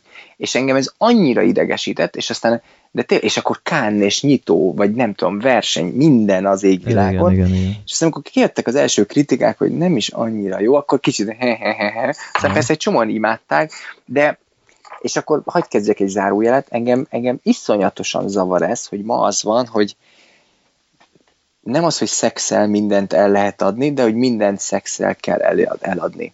És a tavaly év végén volt egy ilyen óriási ilyen, nem tudom, arcul csapás nekem, hogy az Origo kitette, hogy ugye ők nagyon sok trélert kiraknak, és hogy a legnézettebb trélerek listája. Uh-huh. A harmadik volt a Star Wars. Micsoda? Mi az, hogy a harmadik? Miért? Van, amit, van, amire többen kíváncsiak, mint a Star Wars trailerire.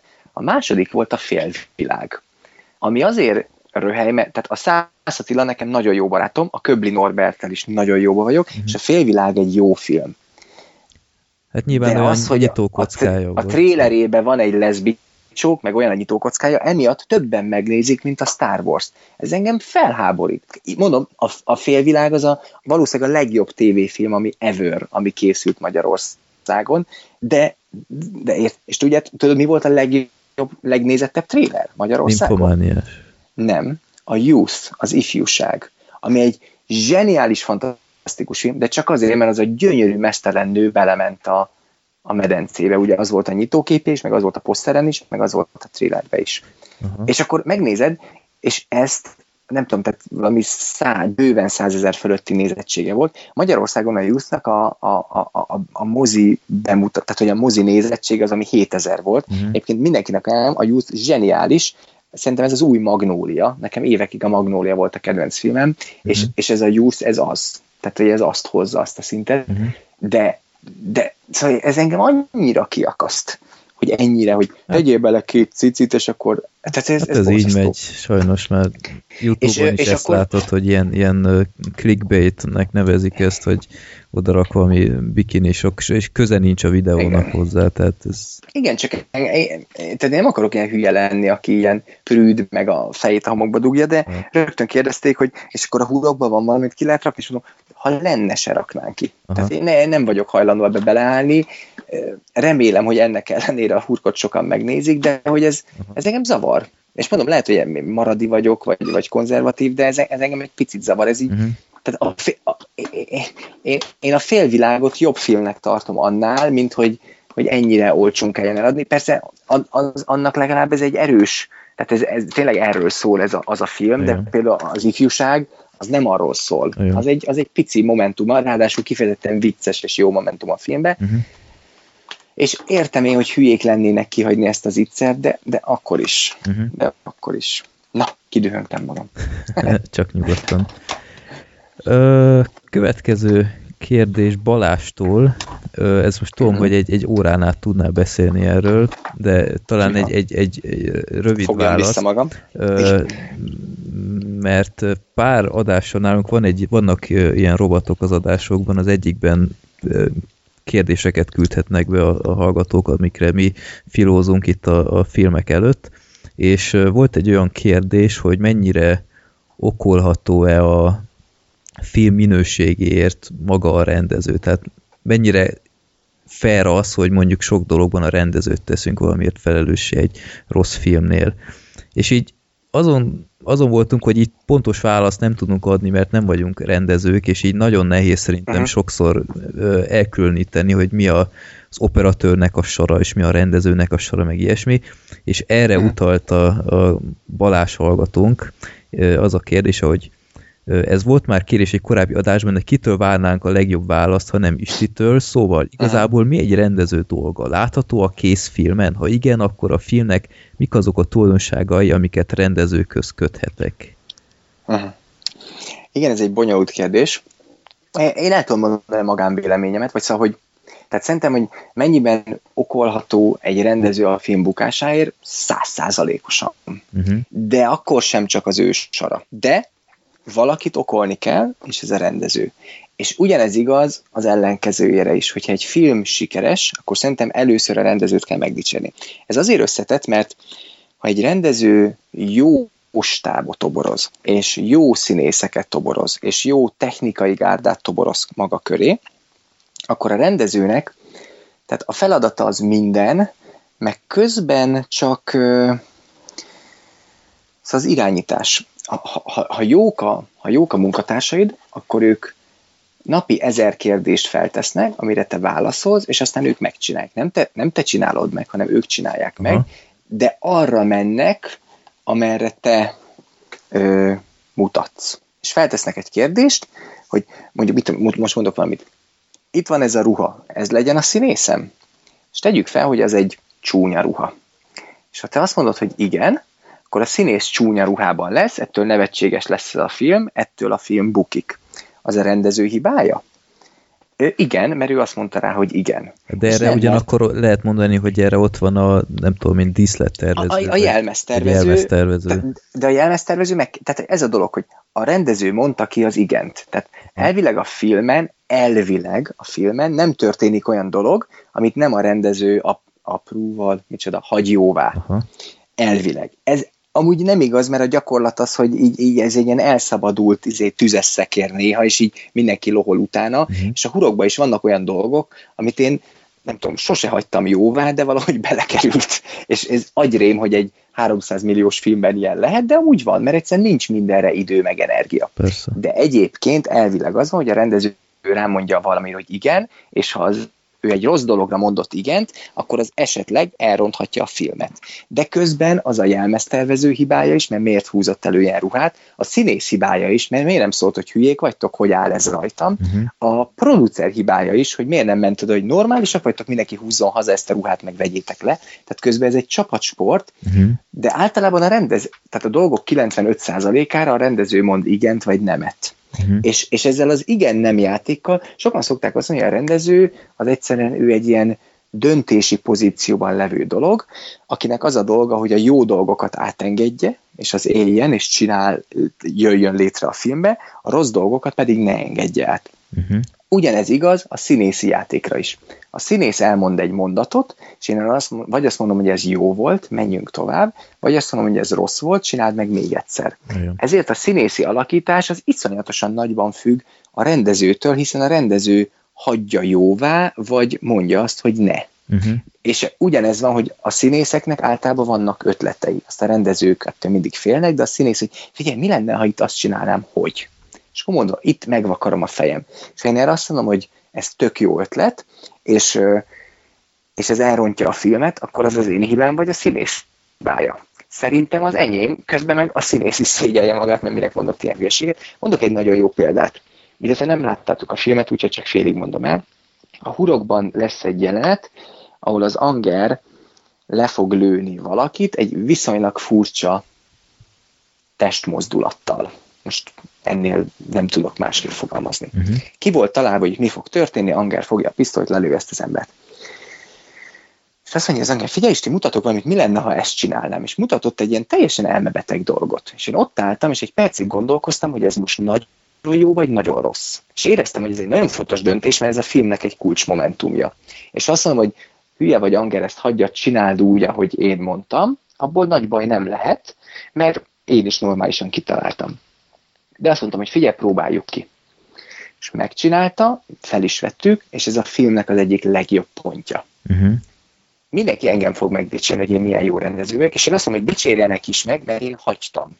De közben az az igazság, hogy mindenkinek elmondom, hogy hozzá kell tennem ezt az Anger találta ki. Mert az Anger király.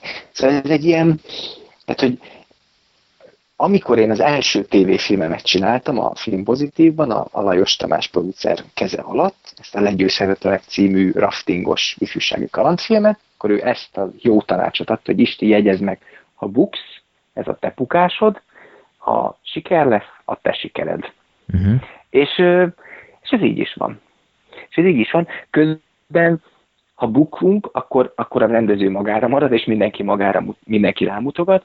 Ha siker van, akkor, akkor mindenki fürözik a sikerbe, és én egyébként próbálok mutogatni minden munkatársam, hogy ezt együtt csináltuk. Mhm. De ez, ez, ez, ez, ez egy ilyen dolog. Mhm. Szóval itt a rendező ül a kormánynál, de nem ő építette az autót, nem ő építette az utat, ha szarul építették meg az utat, akkor az tele van göröngyel, szegény rendező, Aha. nehéz dolga van, de akkor is ő ül a kormánynál. Mhm. És, és ez van.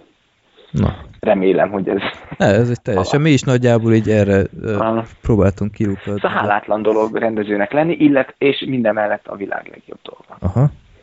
Jó, Tök jó rendezőnek lenni, ha sikeres a film. igen. Így igen. mondom. Ez, ez így biztos igaz, ja. Ö, jó, akkor ö, végezetül még egy pár filmet itt bedobnék a, a körbe, amihez egy, egy, egy-egy rövid ö, első gondolat, ami a filmek kapcsolatban eszedbe jut. Aha. itt elsősorban itt a, ilyen idővel kapcsolatos filmeket mondanék. Aha. Az első az a, az, az igazi ö, film hurkos klasszikus, az idétlen időkig Aha. hogy hogy vélekedsz erről így, így évtizedekkel később, hogy mindig megállja a helyét. abszolút megállja a helyét, klasszikus mestermű. Mhm. Ráadásul az benne, a, az benne a legjobb, hogy mindig ott van minden időutazós film felsorolásban, de azért, ha komolyan veszük magunkat, az idétlen időkig az nem időutazós film. Ott senki nem utazik. Tehát ez nem egy Igen. klasszikus, meg, sőt, skifinek sem illene nevezni. Az egy romantikus vígjáték. Igen, igen. Én, én pont az idétlen időkig miatt kezdtem kitalálni az időkavarós címkét, és én a hurokra is mindig azt mondom, hogy ez időkavarós film, tehát valóban játszik az idővel, de nem a klasszikus vissza a jövőbe időutazós film, de fantasztikus, és pont attól jó, hogy, hogy ez igazából egy romantikus film, tehát ez egy jó történet, ami használja ezt az időkavarásos játékot, hogy egy olyan közegbe védje be a romantikus filmet, amitől érdekesebb lesz. De az, az, tehát az egy klasszikus mestermű. Mhm. Uh-huh. Tehát egyszerűen az, az úgy jó, ahogy van. Mhm. Uh-huh. És ez, ez fantasztikus. Bármikor működik, és tök jó. Jó. A következő az egy német klasszikus, valószínűleg már tudod, hogy melyikre fog kiukadni, a Lola rend magyarul a Lé meg a Lola, Aha.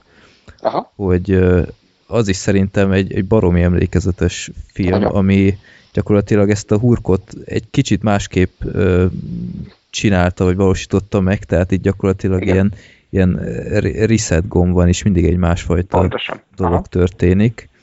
Hogy, Ö, iszonyatosan nagyon hatott a hurokra. Amikor láttam, akkor teljesen legyőgözött. Ráadásul az mekkora debüt már, tehát a Tom Tickvert adta a világnak Mhm. az, a, az a film, meg a Franka Potentét, meg a, elfelejtettem a fiú nevét, hogy Bleibtreu, azt hiszem. pontosan őt, igen, hogy, hogy, hogy, tehát, hogy a hurok, hogy mondjam, tehát ha messziről nézzük, akkor a hurok ahhoz áll a legközelebb, csak az a különbség, mert, mert az, az, tehát a, a Lé meg a Lola is, az három darab 25 perces film tulajdonképpen. Uh-huh. És a hurok is három és fél 25 perces film, csak az a különbség, hogy ott egy ponton megnyomják tényleg a reset gombot, sőt, még így vissza is tekerik meg valott minden. A hurokban meg nem. A hurok meg, meg össze van kötve a, az első kör vége, a következő kör elejével ezzel a kvázi Möbius szallagszerű dologgal. Mhm. Ö, De, de nagyon tetszett meg az, hogy, tehát, hogy ugyanaz a kiinduló pont, de egy valami változik, és ettől minden más változik. Igen. Tehát, hogy nagyon-nagyon bírom. Ráadásul a Lé meg a Lola egy tipikusan olyan film, hogy ültünk itthon a, a Diga Zsomborék, és azt mondtuk, hogy mindig azt mondták, basszus, ezt itthon is meg lehetne csinálni. Igen. Tehát, hogy abban semmi olyan nincs, amit ma Budapesten, vagy nem tudom, 15 éve volt, hogy, tehát, hogy ennyi pénzt még lehet, hogy itthon is össze lehetne szedni, mert Igen. érted, egy csajszi futkos benne meg kirabolnak egy boltot meg. Tehát, hogy, Igen. tehát, hogy fú, bírtam, nagyon bírtam. Jó, a következő, az nem tudom, hogy látta, de az a Triangle című film. Nem. Képzeld el, én- sőt, tegnap hallottam először róla, mert valaki Vajon? mondta, hogy láttad a Triangle, és mondom, mi ez a Triangle? Na, És, és fel, felraktam a listámra, nem mondják, hogy milyen jó. Nekem az vala, én mindig azt szoktam mondani, hogy ha, én a világon az összes időutazós filmet láttam, ez valahogy kimaradt. egy, egy nagyon ö, emlékezetes film. Itt a podcastban egy olyan robotunk, hogy a népakarata, ami Aha. azt akarja, hogy a hallgatók küldenek be filmeket, most már egy 1200-as lista lassan, és Aztán. abból minden adásban kisorsolunk egyet, és azt a legközelebbiben meghallgatjuk, vagy megnézzük, és utána kitárgyaljuk. És ez a Triangle volt az egyik szerencsés kiválasztott, és egyikünk se látta előtte, nem is tudtuk, miről szól. De ez, a, ez az a Bermuda háromszöges, ugye? Igazából igen, tehát Bár Ugye, most, most rám mentem gyorsan az IMDB-re, hogy, hogy megnézem, és két Triangle című film van. Az egyik az ilyen horrornak tűnik, ö, a másik meg egy ilyen kék Triangle-be ül, Eric Stoltz, meg nem, nem, nem, az, az első. Tehát inkább horror, horrorra hajaz az elején, Ja, várj, ö, de annál szerintem sokkal több és emlékezetesebb. 2009-es. Az jó lehet, aha. A másik az egy minisorozat, ha minden igaz. Ja. Chris, Melissa George, Joshua McIver, csak Christopher Smith tollából. Így van, 2009-es, aha. Ez egy ilyen jacht, ja, ja, látom, aha, igen. De én, én nagyon tudom ajánlani, mert olyan jó dumáltunk utána, Aha. spoileresen, és, és tényleg Simán egy, meg egy fogom nézni. nagyon, nagyon jó kis film, és ez is ö, tipikusan olyan fajta kis ö, független filmszerűség, ami szerintem kifejezetten jó karrierindító lehetett, a, bár nem tudom, ez a Christopher Smith, ez, ez mit csinál azóta, de, de nekünk nagyon Mhm. tetszett, úgyhogy mindenképp ajánlom. Na de hát, ha nem láttad, akkor ö, itt nem tudsz mit mondani, úgyhogy tovább is mennék a szerintem az utóbbi évek legkellemesebb ö, blockbusteréhez, a Holnap Aha. határa, Teljesen egyetértek. ami, ami egy óriási élmény volt, főleg azért, mert Háromszor néztem meg a moziban. Na, oda néz. Ott kezdődött, hogy abban a pillanatban, amikor Tom Cruise elkezdi nem komolyan venni magát, Uh-huh. akkor annyira szerethető, Igen. de annyira. É, é, neki nem állt már jól ez a félisten státusz. És, a, és akkor egyszer csak jött ez a film, meg volt ez a, a, a, a, a melyik volt a Cameron Diaz-es, ez a Night and Day. Ja, igen, igen. Ez nem tudom, mi volt a magyar címe, és aztán egyszer csak a már a Mission Impossible, kéjjel nappal, így van, és akkor a Mission Impossible 4-ben is elkezdték, hogy akkor ott mászik a tornyon, és akkor beugrik, és lefejeli az üvegablakot között. Mhm. Tehát én, Mhm. de, és ez lett szerintem csúcsra járatva a holnap, ö, holnap határa. Igen, volt? igen. igen. Tehát, hogy a, én- én nem hittem a szememnek annál a filmnél, hogy időutazós, skifi, látványos, okos, bonyolult, és nem, nem vicces, hanem idióta. Igen. És én, én szétröhögtem az agyam. Tehát amikor ott csinálja a fekvőtámaszokat a többiekkel, és így megpróbál átgördülni a teherautó alatt, és Igen, igen. elgázolja. Van. Hát én azt hittem, hogy beszarok a Igen. rögéstől, már bocsánat. Szóval az a csúcs teljesítmény életem legnagyobb csalódása, hogy ez a film az igazából bukott. Tehát, hogy ez nem jött be. Most, most pont olvastam, hogy nekiugranak mégis a második résznek, mert hogy DVD-n, meg később utólag ez egy kifejezett kultfilm lett, de az Amerikában megbukott a moziba, Uh-huh. és amikor itthon én itt nagyon pédáloztam a, a Forum hungary a forgalmazónknál, hogy de nézzétek meg a, mert, mert hogy szeretik-e majd a hurkot, vagy nem, hogy kell, hogy kell ezt promótálni, vagy nem, és akkor mondták, hogy tehát én, én, én agyérgörcsöt kaptam, amikor a forgalmazók között, hogy a huroknak ne az időkavarós film minőségét domborítsuk ki a kampányba, hanem az, hogy szerelmes film. És menjetek, ú, nagy mizé veszekedés volt, Mhm. mert nézzétek meg, hogy a holnap határa meg a looper, majd elővették a nézettségi adatokat, és kiderült, hogy Magyarországon mind a looper, mind a holnap határa megbukott. Tehát, hogy tök kevesen nézték meg ahhoz képest, pedig az egyik Tom Cruise film, a másik Bruce Willis film. Ráadásul mind a kettő jó. Úgyhogy, úgyhogy bajba vagyunk, mert a, mert a magyar közönség nem egészen jól kapott rá erre a filmre, de aztán utólag állítólag DVD-n, meg tévében, meg mindenhol nagyon sikeres volt. Uh-huh. Szóval az, jól mondtad, az utóbbi évek egyik leges legkellemesebb csalódása, annyira jó, Emily Blunt-ot itt fedeztem föl, Uh-huh. Mondjuk ez a Doug Liman, ez szerintem ez baromi jó rendező, a Mr. és Mrs. Smith-be is hibátlan volt, amit művelt. Tehát ő, ő, ő nagy, vicces akcióban ez a csávó nagyon ügyes, Mhm. és hát ugye aztán kiderült, mert akkor még nem néztem, hogy ez a, ez a Christopher McKiri írta azt, aki, aki, aki egyre jobb formában van manapság, és én, én ezt a Mission Impossible 5-öt is nagyon szerettem, most már ugye mindjárt készül a hatodik, meg tehát tök nagyon, az nagyon jó film, mindenkinek Mhm. nagyon ajánlom. Elképesztően szórakoztató, és tehát az a jó, hogy ilyen tehát az is egy ilyen, ez egy ilyen bonyolult időutazós film, de közben meg annyira jól emészthető, és Igen. annyira élvezetes, hogy hajrá. A végéért kár volt mondjuk. Az, A végére egy az- picit kár igen. volt. De hát ez van ilyen. Na, a következő az az időhurok Ethan Hawke-kal.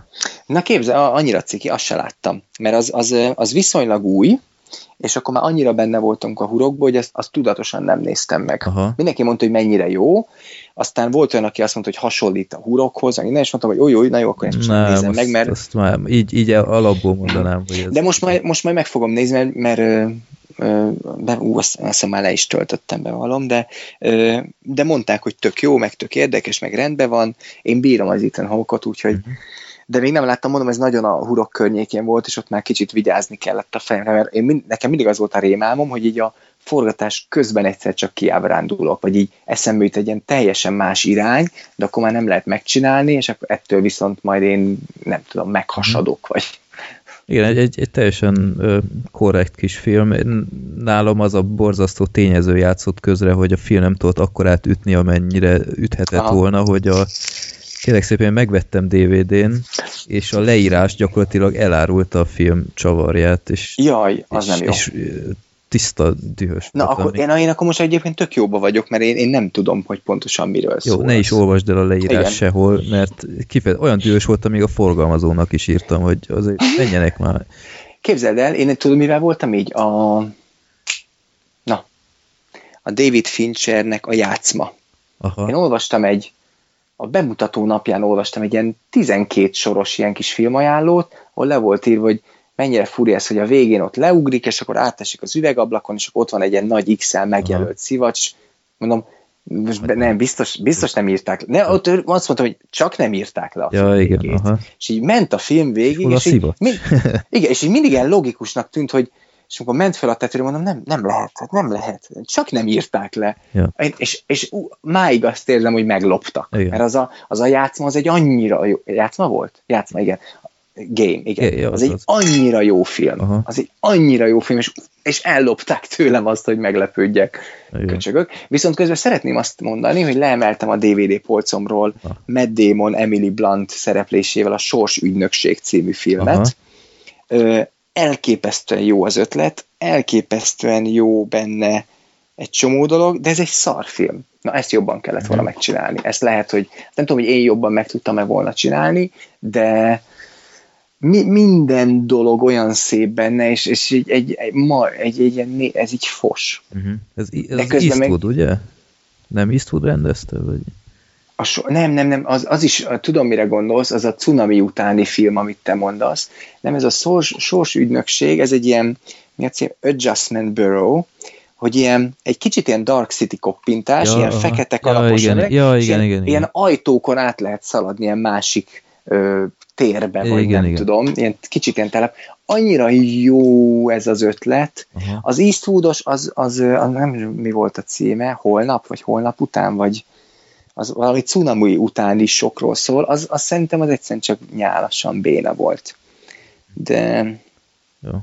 ja, Na, akkor meglett a válasz itt. Egy órával később, de egy órával kis. De közben itt, itt állok a DVD-k előtt, és van nagyon-nagyon sok, hál' Istennek, és közben így beszélgetünk, így nézegettem, és hát, még találok valamit. Jó, akkor ö, esetleg a forráskód DVD megvan-e neked? Mert ez az utolsó Ö, film. Aha, ö, megvan, szerettem, Ajaj, kifejezetten szerettem, de nem tartottam zseniálisnak. aha. Egy picit, egy, egy picit elfáradt az a film nekem, és tehát, hogy minden jó, nem, nem tudnám azt mondani, hogy mi nem jó. Jó volt, logikus volt, szép volt, szerethető. Vége is Jake- tetszett nekem. A vége is tetszett, a Jake Gyllenhaal is tök jó, sőt, tök jó jön neki. A közepén volt egy rész, hogy azt éreztem, hogy így, hogy így ezeknél az ilyen repetitív időutazós filmeknél, ugye, ott egy picit így lelassult. Tehát azt éreztem, hogy én ezt már értem, most már haladjunk, ja, és akkor most még megint leönti a cipőjét, és amikor néztem a moziba, akkor azt éreztem, hogy ez nem elég jó. De közben tök jó,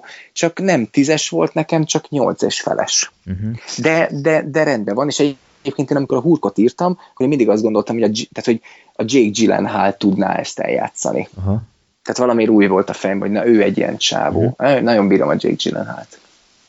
Na, hát hozzám hasonlóan akkor te is egy nagy DVD gyűjtő vagy, mert Igen, nekem is sajnos. nagy szenvedélyem. Ezek szerint te is már nehezebben tudsz fél, elférni. Ja, absz- és, és nincs olyan érzésed, hogy most így, tehát így 2016-ban, hogy mit ér ez az egész? Tehát ez egy vagyon van itt a polcon, de tényleg, igen. de inkább két vagyon. Igen. És tehát amikor én először csináltam azt, hogy bele akartam nézni egy filmbe, és 10 perc után azt mondtam, hogy inkább letöltöm, mert gyorsabban lejön, mint hogy megtaláljam a DVD-t, akkor, akkor azt éreztem, hogy baj van. Ö, De tényleg, tehát, hogy nem, tehát én, én továbbra is híve vagyok, és veszem tovább, de... én is, de, csak én áttértem a Blu-ray-re, és ez nagyon drága. Ö, igen. Illetve én csak akciós Blu-ray-t veszek, Aha. és, és most ott van az a dilemma, hogy elkezdjem megvenni Blu-ray-en a DVD-imet. Na, én ilyet de- nem csinálok. Én, én, én se, bár egy, amit leárasztak nagyon szép. Az a a Blu-ray-ba az a durva, hogy egyrészt tényleg nagyon szép a minősége. Tehát Nem mindig egyébként. Nem mindig, de amikor én először láttam Blu-ray-t itthon a, a szép tévém, akkor azt mondtam, hogy atya úristen, de nem, a, tehát a Blu-ray-ba a királyság az az extrák. Tehát amit cuccot felraknak a Blu-ray-ra, az valami elmondhatatlan, Mhm. és tehát én, el, én, én nem veszek meg olyan filmet, ami nincs extra. Tehát ez egyszerűen nem. DVD-n még megvettem, de egyszerűen nem, nem vagyok rá képes, és most ö, most divat lett az, hogy a Blu-ray-en van extra, a DVD-n Igen, nincs. igen. És az a baj, hogy ezzel engem behúztak a csőbe, és abszolút eltereltek a Blu-ray irányba, csak annyira drága nálunk a Blu-ray, hogy annyit egyszerűen nem ér. meg, úgyhogy megvárom, még leárazzák, illetve nagyon durván, drogos szinten rákaptam az Amazonra, Aha. mert Angliába, meg Amerikába olyan, tehát hogy az Amazon van, hogy na, ma a nem tudom hány Blu-ray, három dollár. És akkor veszek húszat. Hát csak ott olyan lejátszó is kell. Tehát a régiókód igen, az de, nálam... Igen, de, de van, tehát hogy meg lehet nézni. Amerikában rengeteg ilyen független régiókód van, illetve az Amazonnak van, tehát az Amazon Anglia, ott ugyanaz, hogy, ja, tehát, hogy ott, ja, és ott kettes van, Aha. tehát én a legtöbbet onnan rendem. Ráadásul, amikor először rájöttem, hogy például a, a Prometheus környékén volt, én nem nagyon szerettem a Prometheus, de nagyon izgatott a verkfilmje, mert olvastam, hogy izé négy órás dokumentumfilm, hogy hogy uh-huh. forgatták a Prometheus, és akkor keresgéltem a Prometheus angliai Blu-ray-t, és egyszer csak megláttam, hogy, hogy Prometheus 2 Alien, a Prometheus Alien 1, 2, 3, 4, uh, díszdoboz, 9 Blu-ray, 8 hétnyi extrával, 10, 10 font, azaz 4000 forint. Aha. Hát mondom, úristen, megrendeltem, három nap múlva megjött, és kiderült, hogy van rajta magyar felirat bónuszként. Aha. És na, akkor én, akkor én elvesztem az Amazon uh-huh. mocsarába, és... Csak ott elkül... a szállítási költség nagyon durva. Én, én is ne, rendeltem... De, de nem olyan sok. A Blu-ray-eknél nem. Aha. Tehát, hogy én mindig azt nézem, hogyha mondjuk rendelek 50 fontnyi ott 50 fontnyi, Jó, hát akkor igen. fontnyi Blu-ray-t, akkor arra olyan 7-8 font jön rá. Igen, Tehát, hogy nem, nem, nem plusz olyan a, plusz sok. az adó. De nem, én, én, én mondjuk rendeltem eddig 100 csomagot az Amazonról, és kétszer adóztatták meg. Ha DVD, Blu-ray vagy könyv van benne, akkor sosem. Aha. Ha mondjuk elektronikai cikk vagy ruha, akkor mindig. Uh-huh. Úgyhogy... És nem tud még el csomagod, mert én már... De, de, de az Amazon tudod, mit csinál? Újra kiküldi. Hát írsz, újra kiküldi. Ja. De úgy bemondása. Hello, szia, eltűnt a csomagom. Igen. Mikor küld, vagy mikor rendelted ekkor? Jó, akkor még várjál, mert mondjuk 6 hétig várni kell. 6 hét után néz, hello, szia, eltűnt a csomagom. Oké, okay, bocs, már is küldjük, és express, tehát ilyen kétnapos kiszállítással kiküldik. De tudod, hát a, kamuszhatsz, Persze. és egyszer nekik nem, é, nem éri meg. És egyszer képzeld el, elküldték újra, majd két hét múlva egyszer csak megjött a csomag könyvekkel, és írtam nekik, becsületes, hogy most ezzel mit csináljak, tehát még könyvek, hát ajándékozd egy könyvtárnak, vagy ami. Tehát, hogy ez annyira ilyen nagyvonalú, uh-huh. nekem ez így tetszik. Úgyhogy Amazon a barátunk, és egyben a nyomorba döntünk, uh-huh. de hát a Cornetto trilógia díszdobozon például onnan jött, és azt nálunk Magyarországon így nem adták ki, és tele van ilyen plusz extrákkal.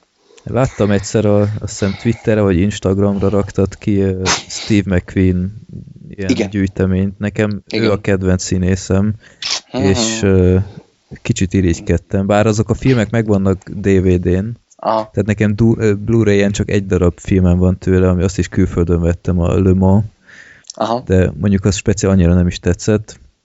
Az, de... ó, én, ezt, én ezt nem olyan rég láttam a tévébe, és bevallom, hogy a három nedénél nem bírtam már tovább nézni. Tehát az agyrém az a film. Hát nem tudom, autóbuziknak biztos nagyon szórakoztató. De én azt hittem, hogy én szeretem az ilyen autós filmeket, de Igen. nem, azt, azt nem ott, ott én is kicsit többet vártam. Ráadásul azt olvastam, hogy ő ugye ő valami rákban halt meg, Igen. és állítólag azon a forgatáson kap, tehát ilyen nagyon spéci azbest ruhája volt, és hát az, attól lett rákos. Na. Úgyhogy ez az, az durva.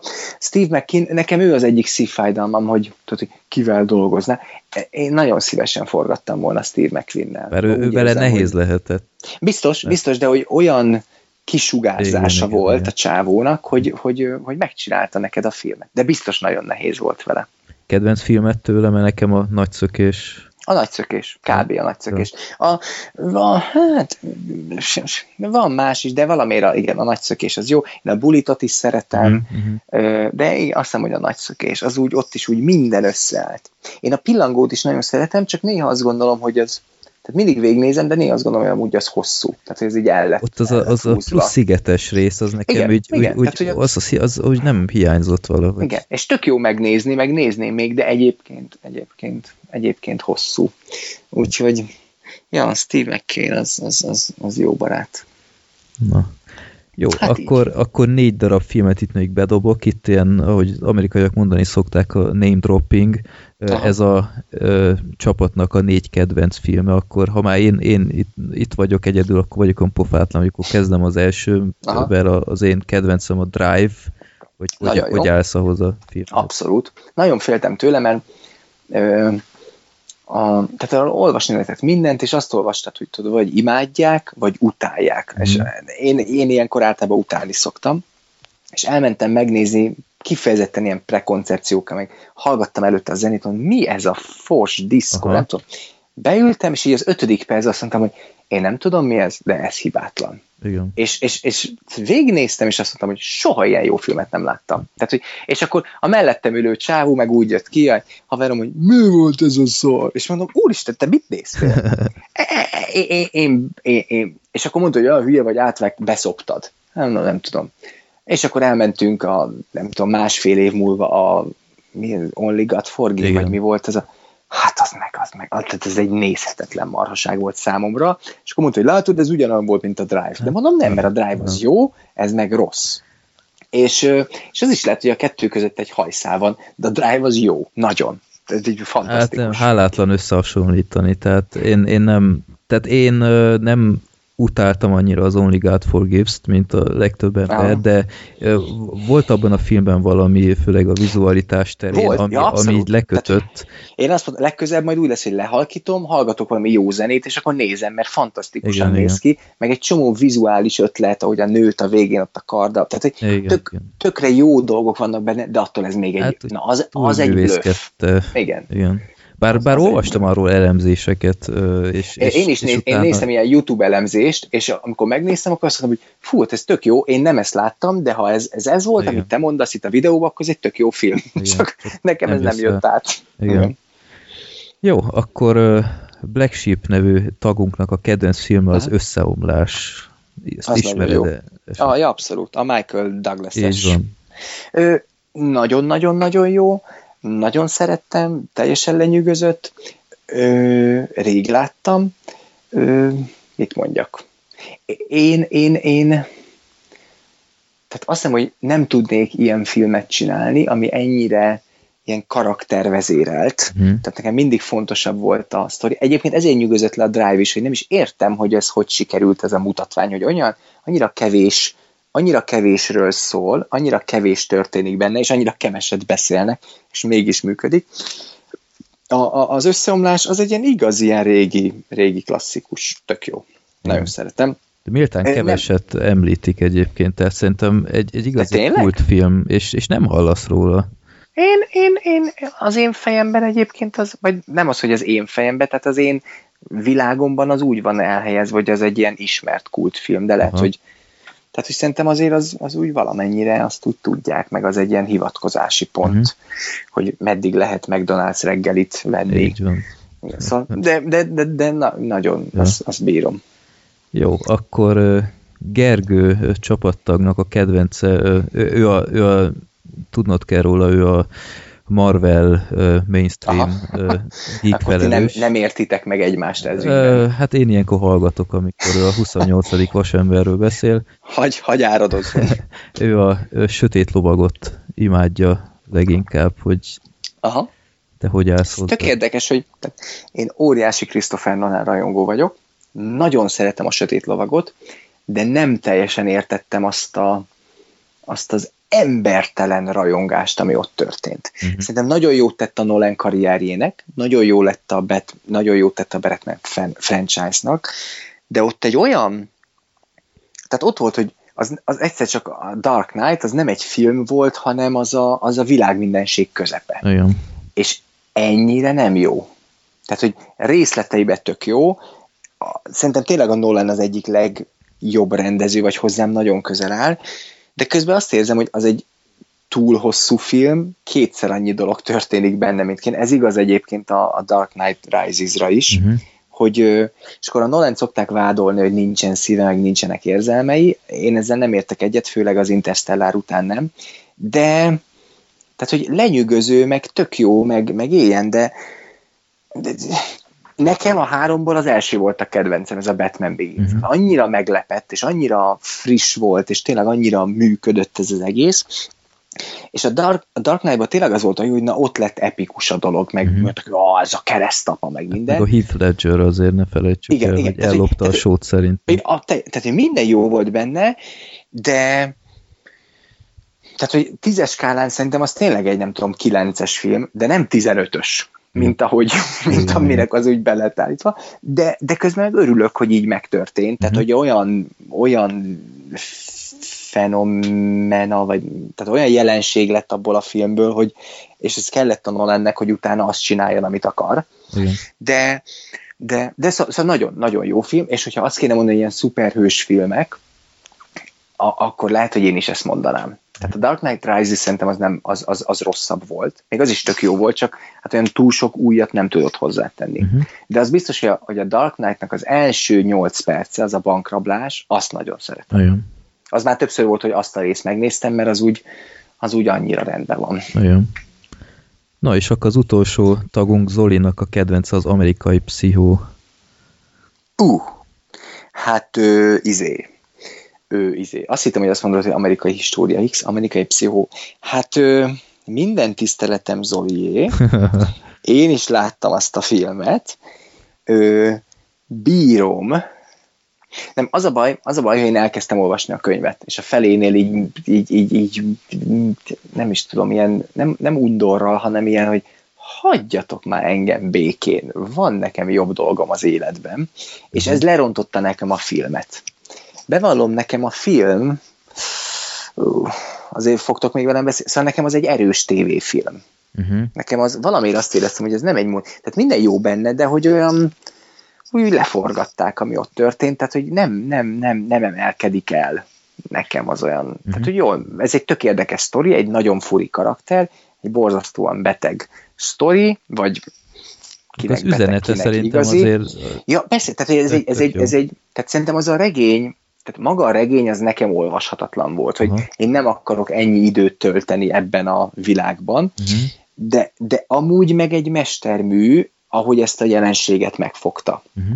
És tehát nálam az egy hivatkozási alap. Tehát, hogy tényleg ez a, amikor, mi- amikor már jó dolgodban nem tudsz mit csinálni, és az átfordul ebbe a, e- e- ebbe a viselkedési formába, az nekem teljesen igaz. Mhm. Tehát, és én ezt értem, és szerintem ez gyönyörűen elkapta, csak, csak amikor ezt a könyvet olvastam, akkor tehát annyira jól van egyes szám első személybe megírva, hogy már olvashatatlan volt nekem. Uh-huh. És amikor a filmet néztem, akkor azt mondtam, hogy aha, tök jó, elképesztően jó, hogy Christian Bale ott, nem tudom, nem, nem feltétlenül ez a film adta őt nekünk, de valahol mégis ott lett nekem, vagy de én legalábbis őt ott ismertem Igen. meg, vagy ott kezdtem jegyezni, nem pedig a, izé, a Spielberg filmbe gyerekkorában. Szóval, hogy akkor így mondom, hogy az egy ilyen fontos film, meg egy fontos, egy, egy, egy nagyon fontos jelenségnek egy pontos képe, de nekem, de mint film szerintem nem olyan jó. Uh-huh. Jó, hát teljesen rendben van ez a vélemény, nem kell itt De félni, hogy megszakítom az adást. Zoli megtalál egy, izé, egy csákány. Hát ezért, ezért nem vállalok felelősséget, hogy ez nem fog megtörténni, de ja. Na hát akkor a, gyakorlatilag megöltük itt a két és fél oldalt, akkor szerintem még az utolsó filmként a te kedvenc filmedet, ha elárulod, akkor Aha, szépen húha. lezárnánk, ha van Ö, ilyen. Nekem nincs kedvenc filmem, de gyorsan sorolok egy párat. Ö, Harcosok klubja, Aha. ö, Jelek, Shyamalan féle jelek. Jó, ezt sokszor nem hallani kedvenc filmeknél. Nem, nem, sőt, sőt az vetélkedett a sebezhetetlennel, ami Aha. az előző. Tehát nekem az a kettő, de egy picit elbillent a sebezhetetlen fele. Desperado, Uh-huh. ö, Brothers Bloom, Ryan Johnson-tól, ö, Magnólia, Uh-huh. Nem, sem, sem, sem, sem, sem, sem, sem. Akkor te se feltétlen a, a közkedvelt kedvenceket mondod, itt ez, ez érdekes. Ember, ember gyermeke. Aha, na igen, az, az már valami. De ezek, ezek, ezek nem közkedveltek? Hát én nem Vagy tudom, van? így, így nem, nem ezt szokták mondani az emberek, hanem ilyen Mit keresztapa, meg én nem ja, tudom, reményrabjai, meg társai. Én ezeket mind szeret, tehát hogy nagyon szeretem, de, de lehet, hogy csak azért még különcködni akarok, és hogy már nekem is a remény Ez rabja, meg teljesen a jó. rettenthetetlen, de nagyon jó. Meg, meg egyébként eh, talán életem legjobb két hete volt, amikor vagy két hét alatt láttam az apokaliptót és az ember gyermekét, és nekem, tehát ez mind a kettőre azt gondoltam, hogy ezek tökéletes filmek, és Uh-huh. igen, még azt hiszem, hogy oda. Az apokaliptót bármennyiszer meg tudom nézni. Uh-huh. Valamiért az, az nekem egy ilyen, ez a, ez a vegytiszta mozis élmény. Olyan volt, mint most az új Mad Max, hogy tehát mi a sztori, elvisznek egy csávót, aztán hazaszalad. Igen. Tehát, hogy erről szól az apokaliptó, de közben meg tehát ez a, ez a tiszta, gyönyörű mozi élmény. Az embergyermek az meg az, meg az embergyermeke. Na. Úgyhogy, ja, ilyesmi.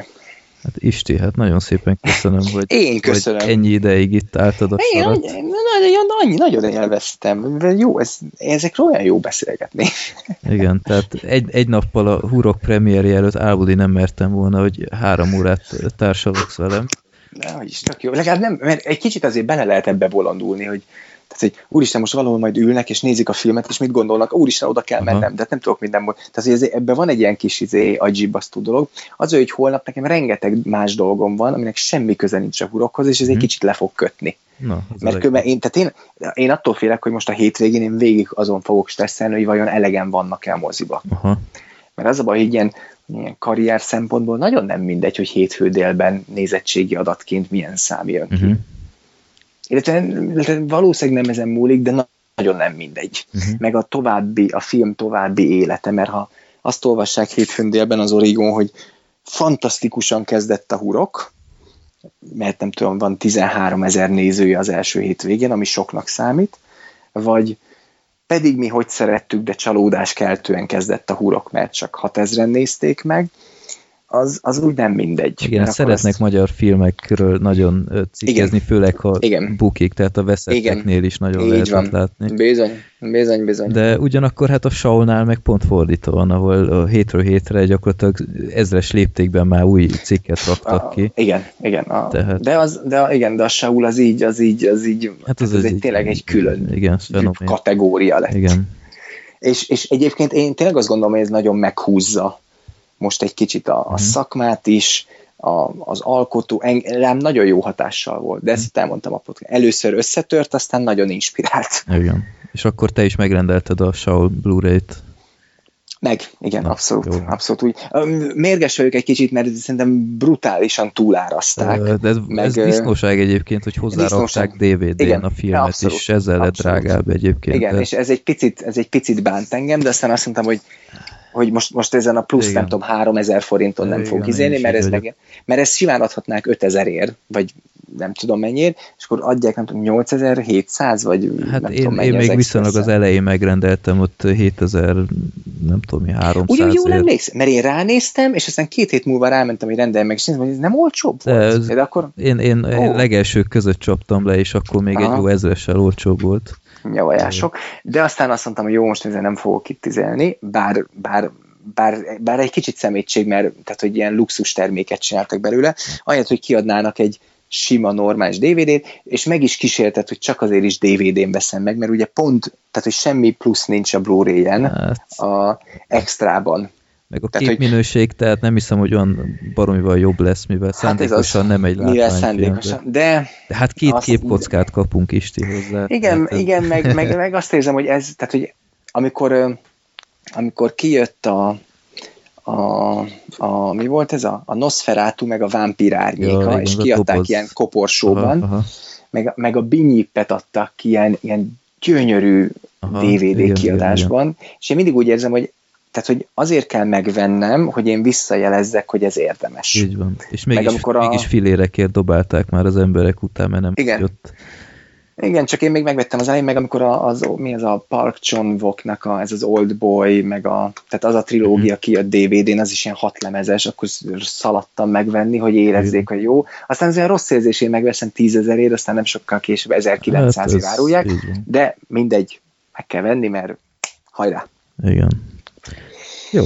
Hát Jó van. Isti, nagyon, Nagyon. drukkolok nektek, Köszönöm hogy, szépen. hogy jól, jól süljön el. Én valószínűleg hétvégén tudom csak megnézni, úgyhogy a oh, hétfői nézettségben Számba már benne lesz. benne leszek. És hát sok sikert kívánok neked, drukkolok, hogy, Nagyon-nagyon hogy köszönöm. mindenféle új szerű filmmel jelentkez, és akár csak a tévében vagy a moziban, mert mondom nekem a, a múmia is nagyon tetszett. És, Nagyon köszönöm, örülök neki. És mindenkinek köszönöm, tehát én, ha ezt most valaki ezt végighallgatta, akkor azt üzenem neki, hogy drága barátaim, nagyon köszönöm. Tehát ez, ha, ha vannak olyan emberek, akik ezt képesek három óráig végighallgatni, mi a filmekről beszélünk, az nekem, annyira lelkesítő, hogy, hogy, hogy nagyon-nagyon De még három köszönöm. óránál se tartunk, ez nálunk ilyen, ilyen gyenge. Ja, ez egy, ez egy ilyen gyenge lájtos, ilyen izé Igen, ez, péntek ez a esti. totál norma. Hát, Úgyhogy nem. mondjuk akkor mondjuk négyen szoktunk lenni, tehát két emberhez képest ez egy, ez egy elég jó teljesítmény. Na, mi lenne, ha négyen lennénk? Igen. Úgyhogy köszönöm De szépen. Én is nagyon még köszönöm, egyszer. és hajrá, hajrá. és uh, drukkolók, nézzétek meg a hurkot, Igen, Isti, please. Isti megérdemli, és, és drukkolunk, hogy ö, a következő projekted kapcsán esetleg újra itt ö, Így legyen. Jövök, és akkor, na, akkor nyomunk egy négy órásat. Úgy van, és esetleg akkor a, az Antal Nimrodot is elhozhatod, ha, Jó, szívesen. ha jóba vagytok, Biztos, mert tudom, hogy jóba vagytok, és Jóba egyszer már egy- meghívtuk ö, rajtad keresztül, köszönöm egyébként a közvetítést, de ő nem élt a lehetőséggel, de Aha. hát ha most Majd, majd, majd egyszer rábeszélem. Ez egy rendes fiú egyébként. Igen, bíztunk benne, hogy valamikor, hogy nem tudom én, akármikor még összejöhet, úgyhogy ja, bocsánat Isti, hogy itt még közövágok, emlékeztető kedves hallgatók, ma került ki az info, hogy a századik adásunkat a Lurdi moziba tartjuk meg, Jó. hogy lehet kapni jegyeket mától pontosan, bár amikor meghallgatjátok, lehet, hogy már el is fogyott az összes, úgyhogy ha nem, akkor nézzétek fel a Facebook oldalunkra, ott már ki van rakva a, a jegyelővételi link, és ha van jegy, akkor csapjatok le, mert ö, viszonylag korlátozott számban kaphatóak csak. Úgyhogy Hú, de menők vagytok. Ez hát, tök jó. Ö, igen, hát nagyon kellett szervezkedni, meg lehet, hogy szarul sül el, mert kicsit túlvállaltuk magunkat, de ki tudja. Ö, hallgatók vannak olyan jó fejek, hogy így ö, jönnek, és egy jó buli lesz, de mi is izgulunk. Tök jó. Na, Hajrá. köszi Jó Isti, van. még egyszer Én is drukkolok nagyon, köszönöm. és akkor Éljen, éljen. találkozom, hogy legközelebb áprilisban a 97. adásnál, és addig is vigyázzatok magatokra, sziasztok! Hello, hello.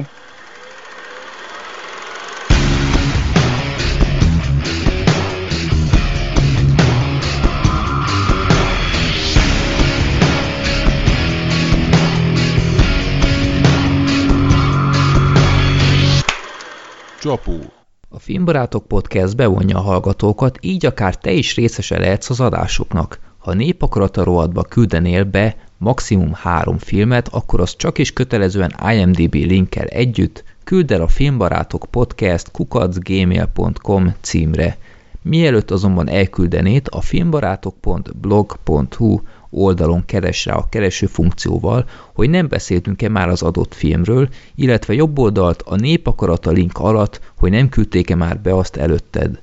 Villámkéréseket minden mennyiségi korlát nélkül ugyanúgy küldhetsz a filmbarátok podcast kukac gmail.com címre.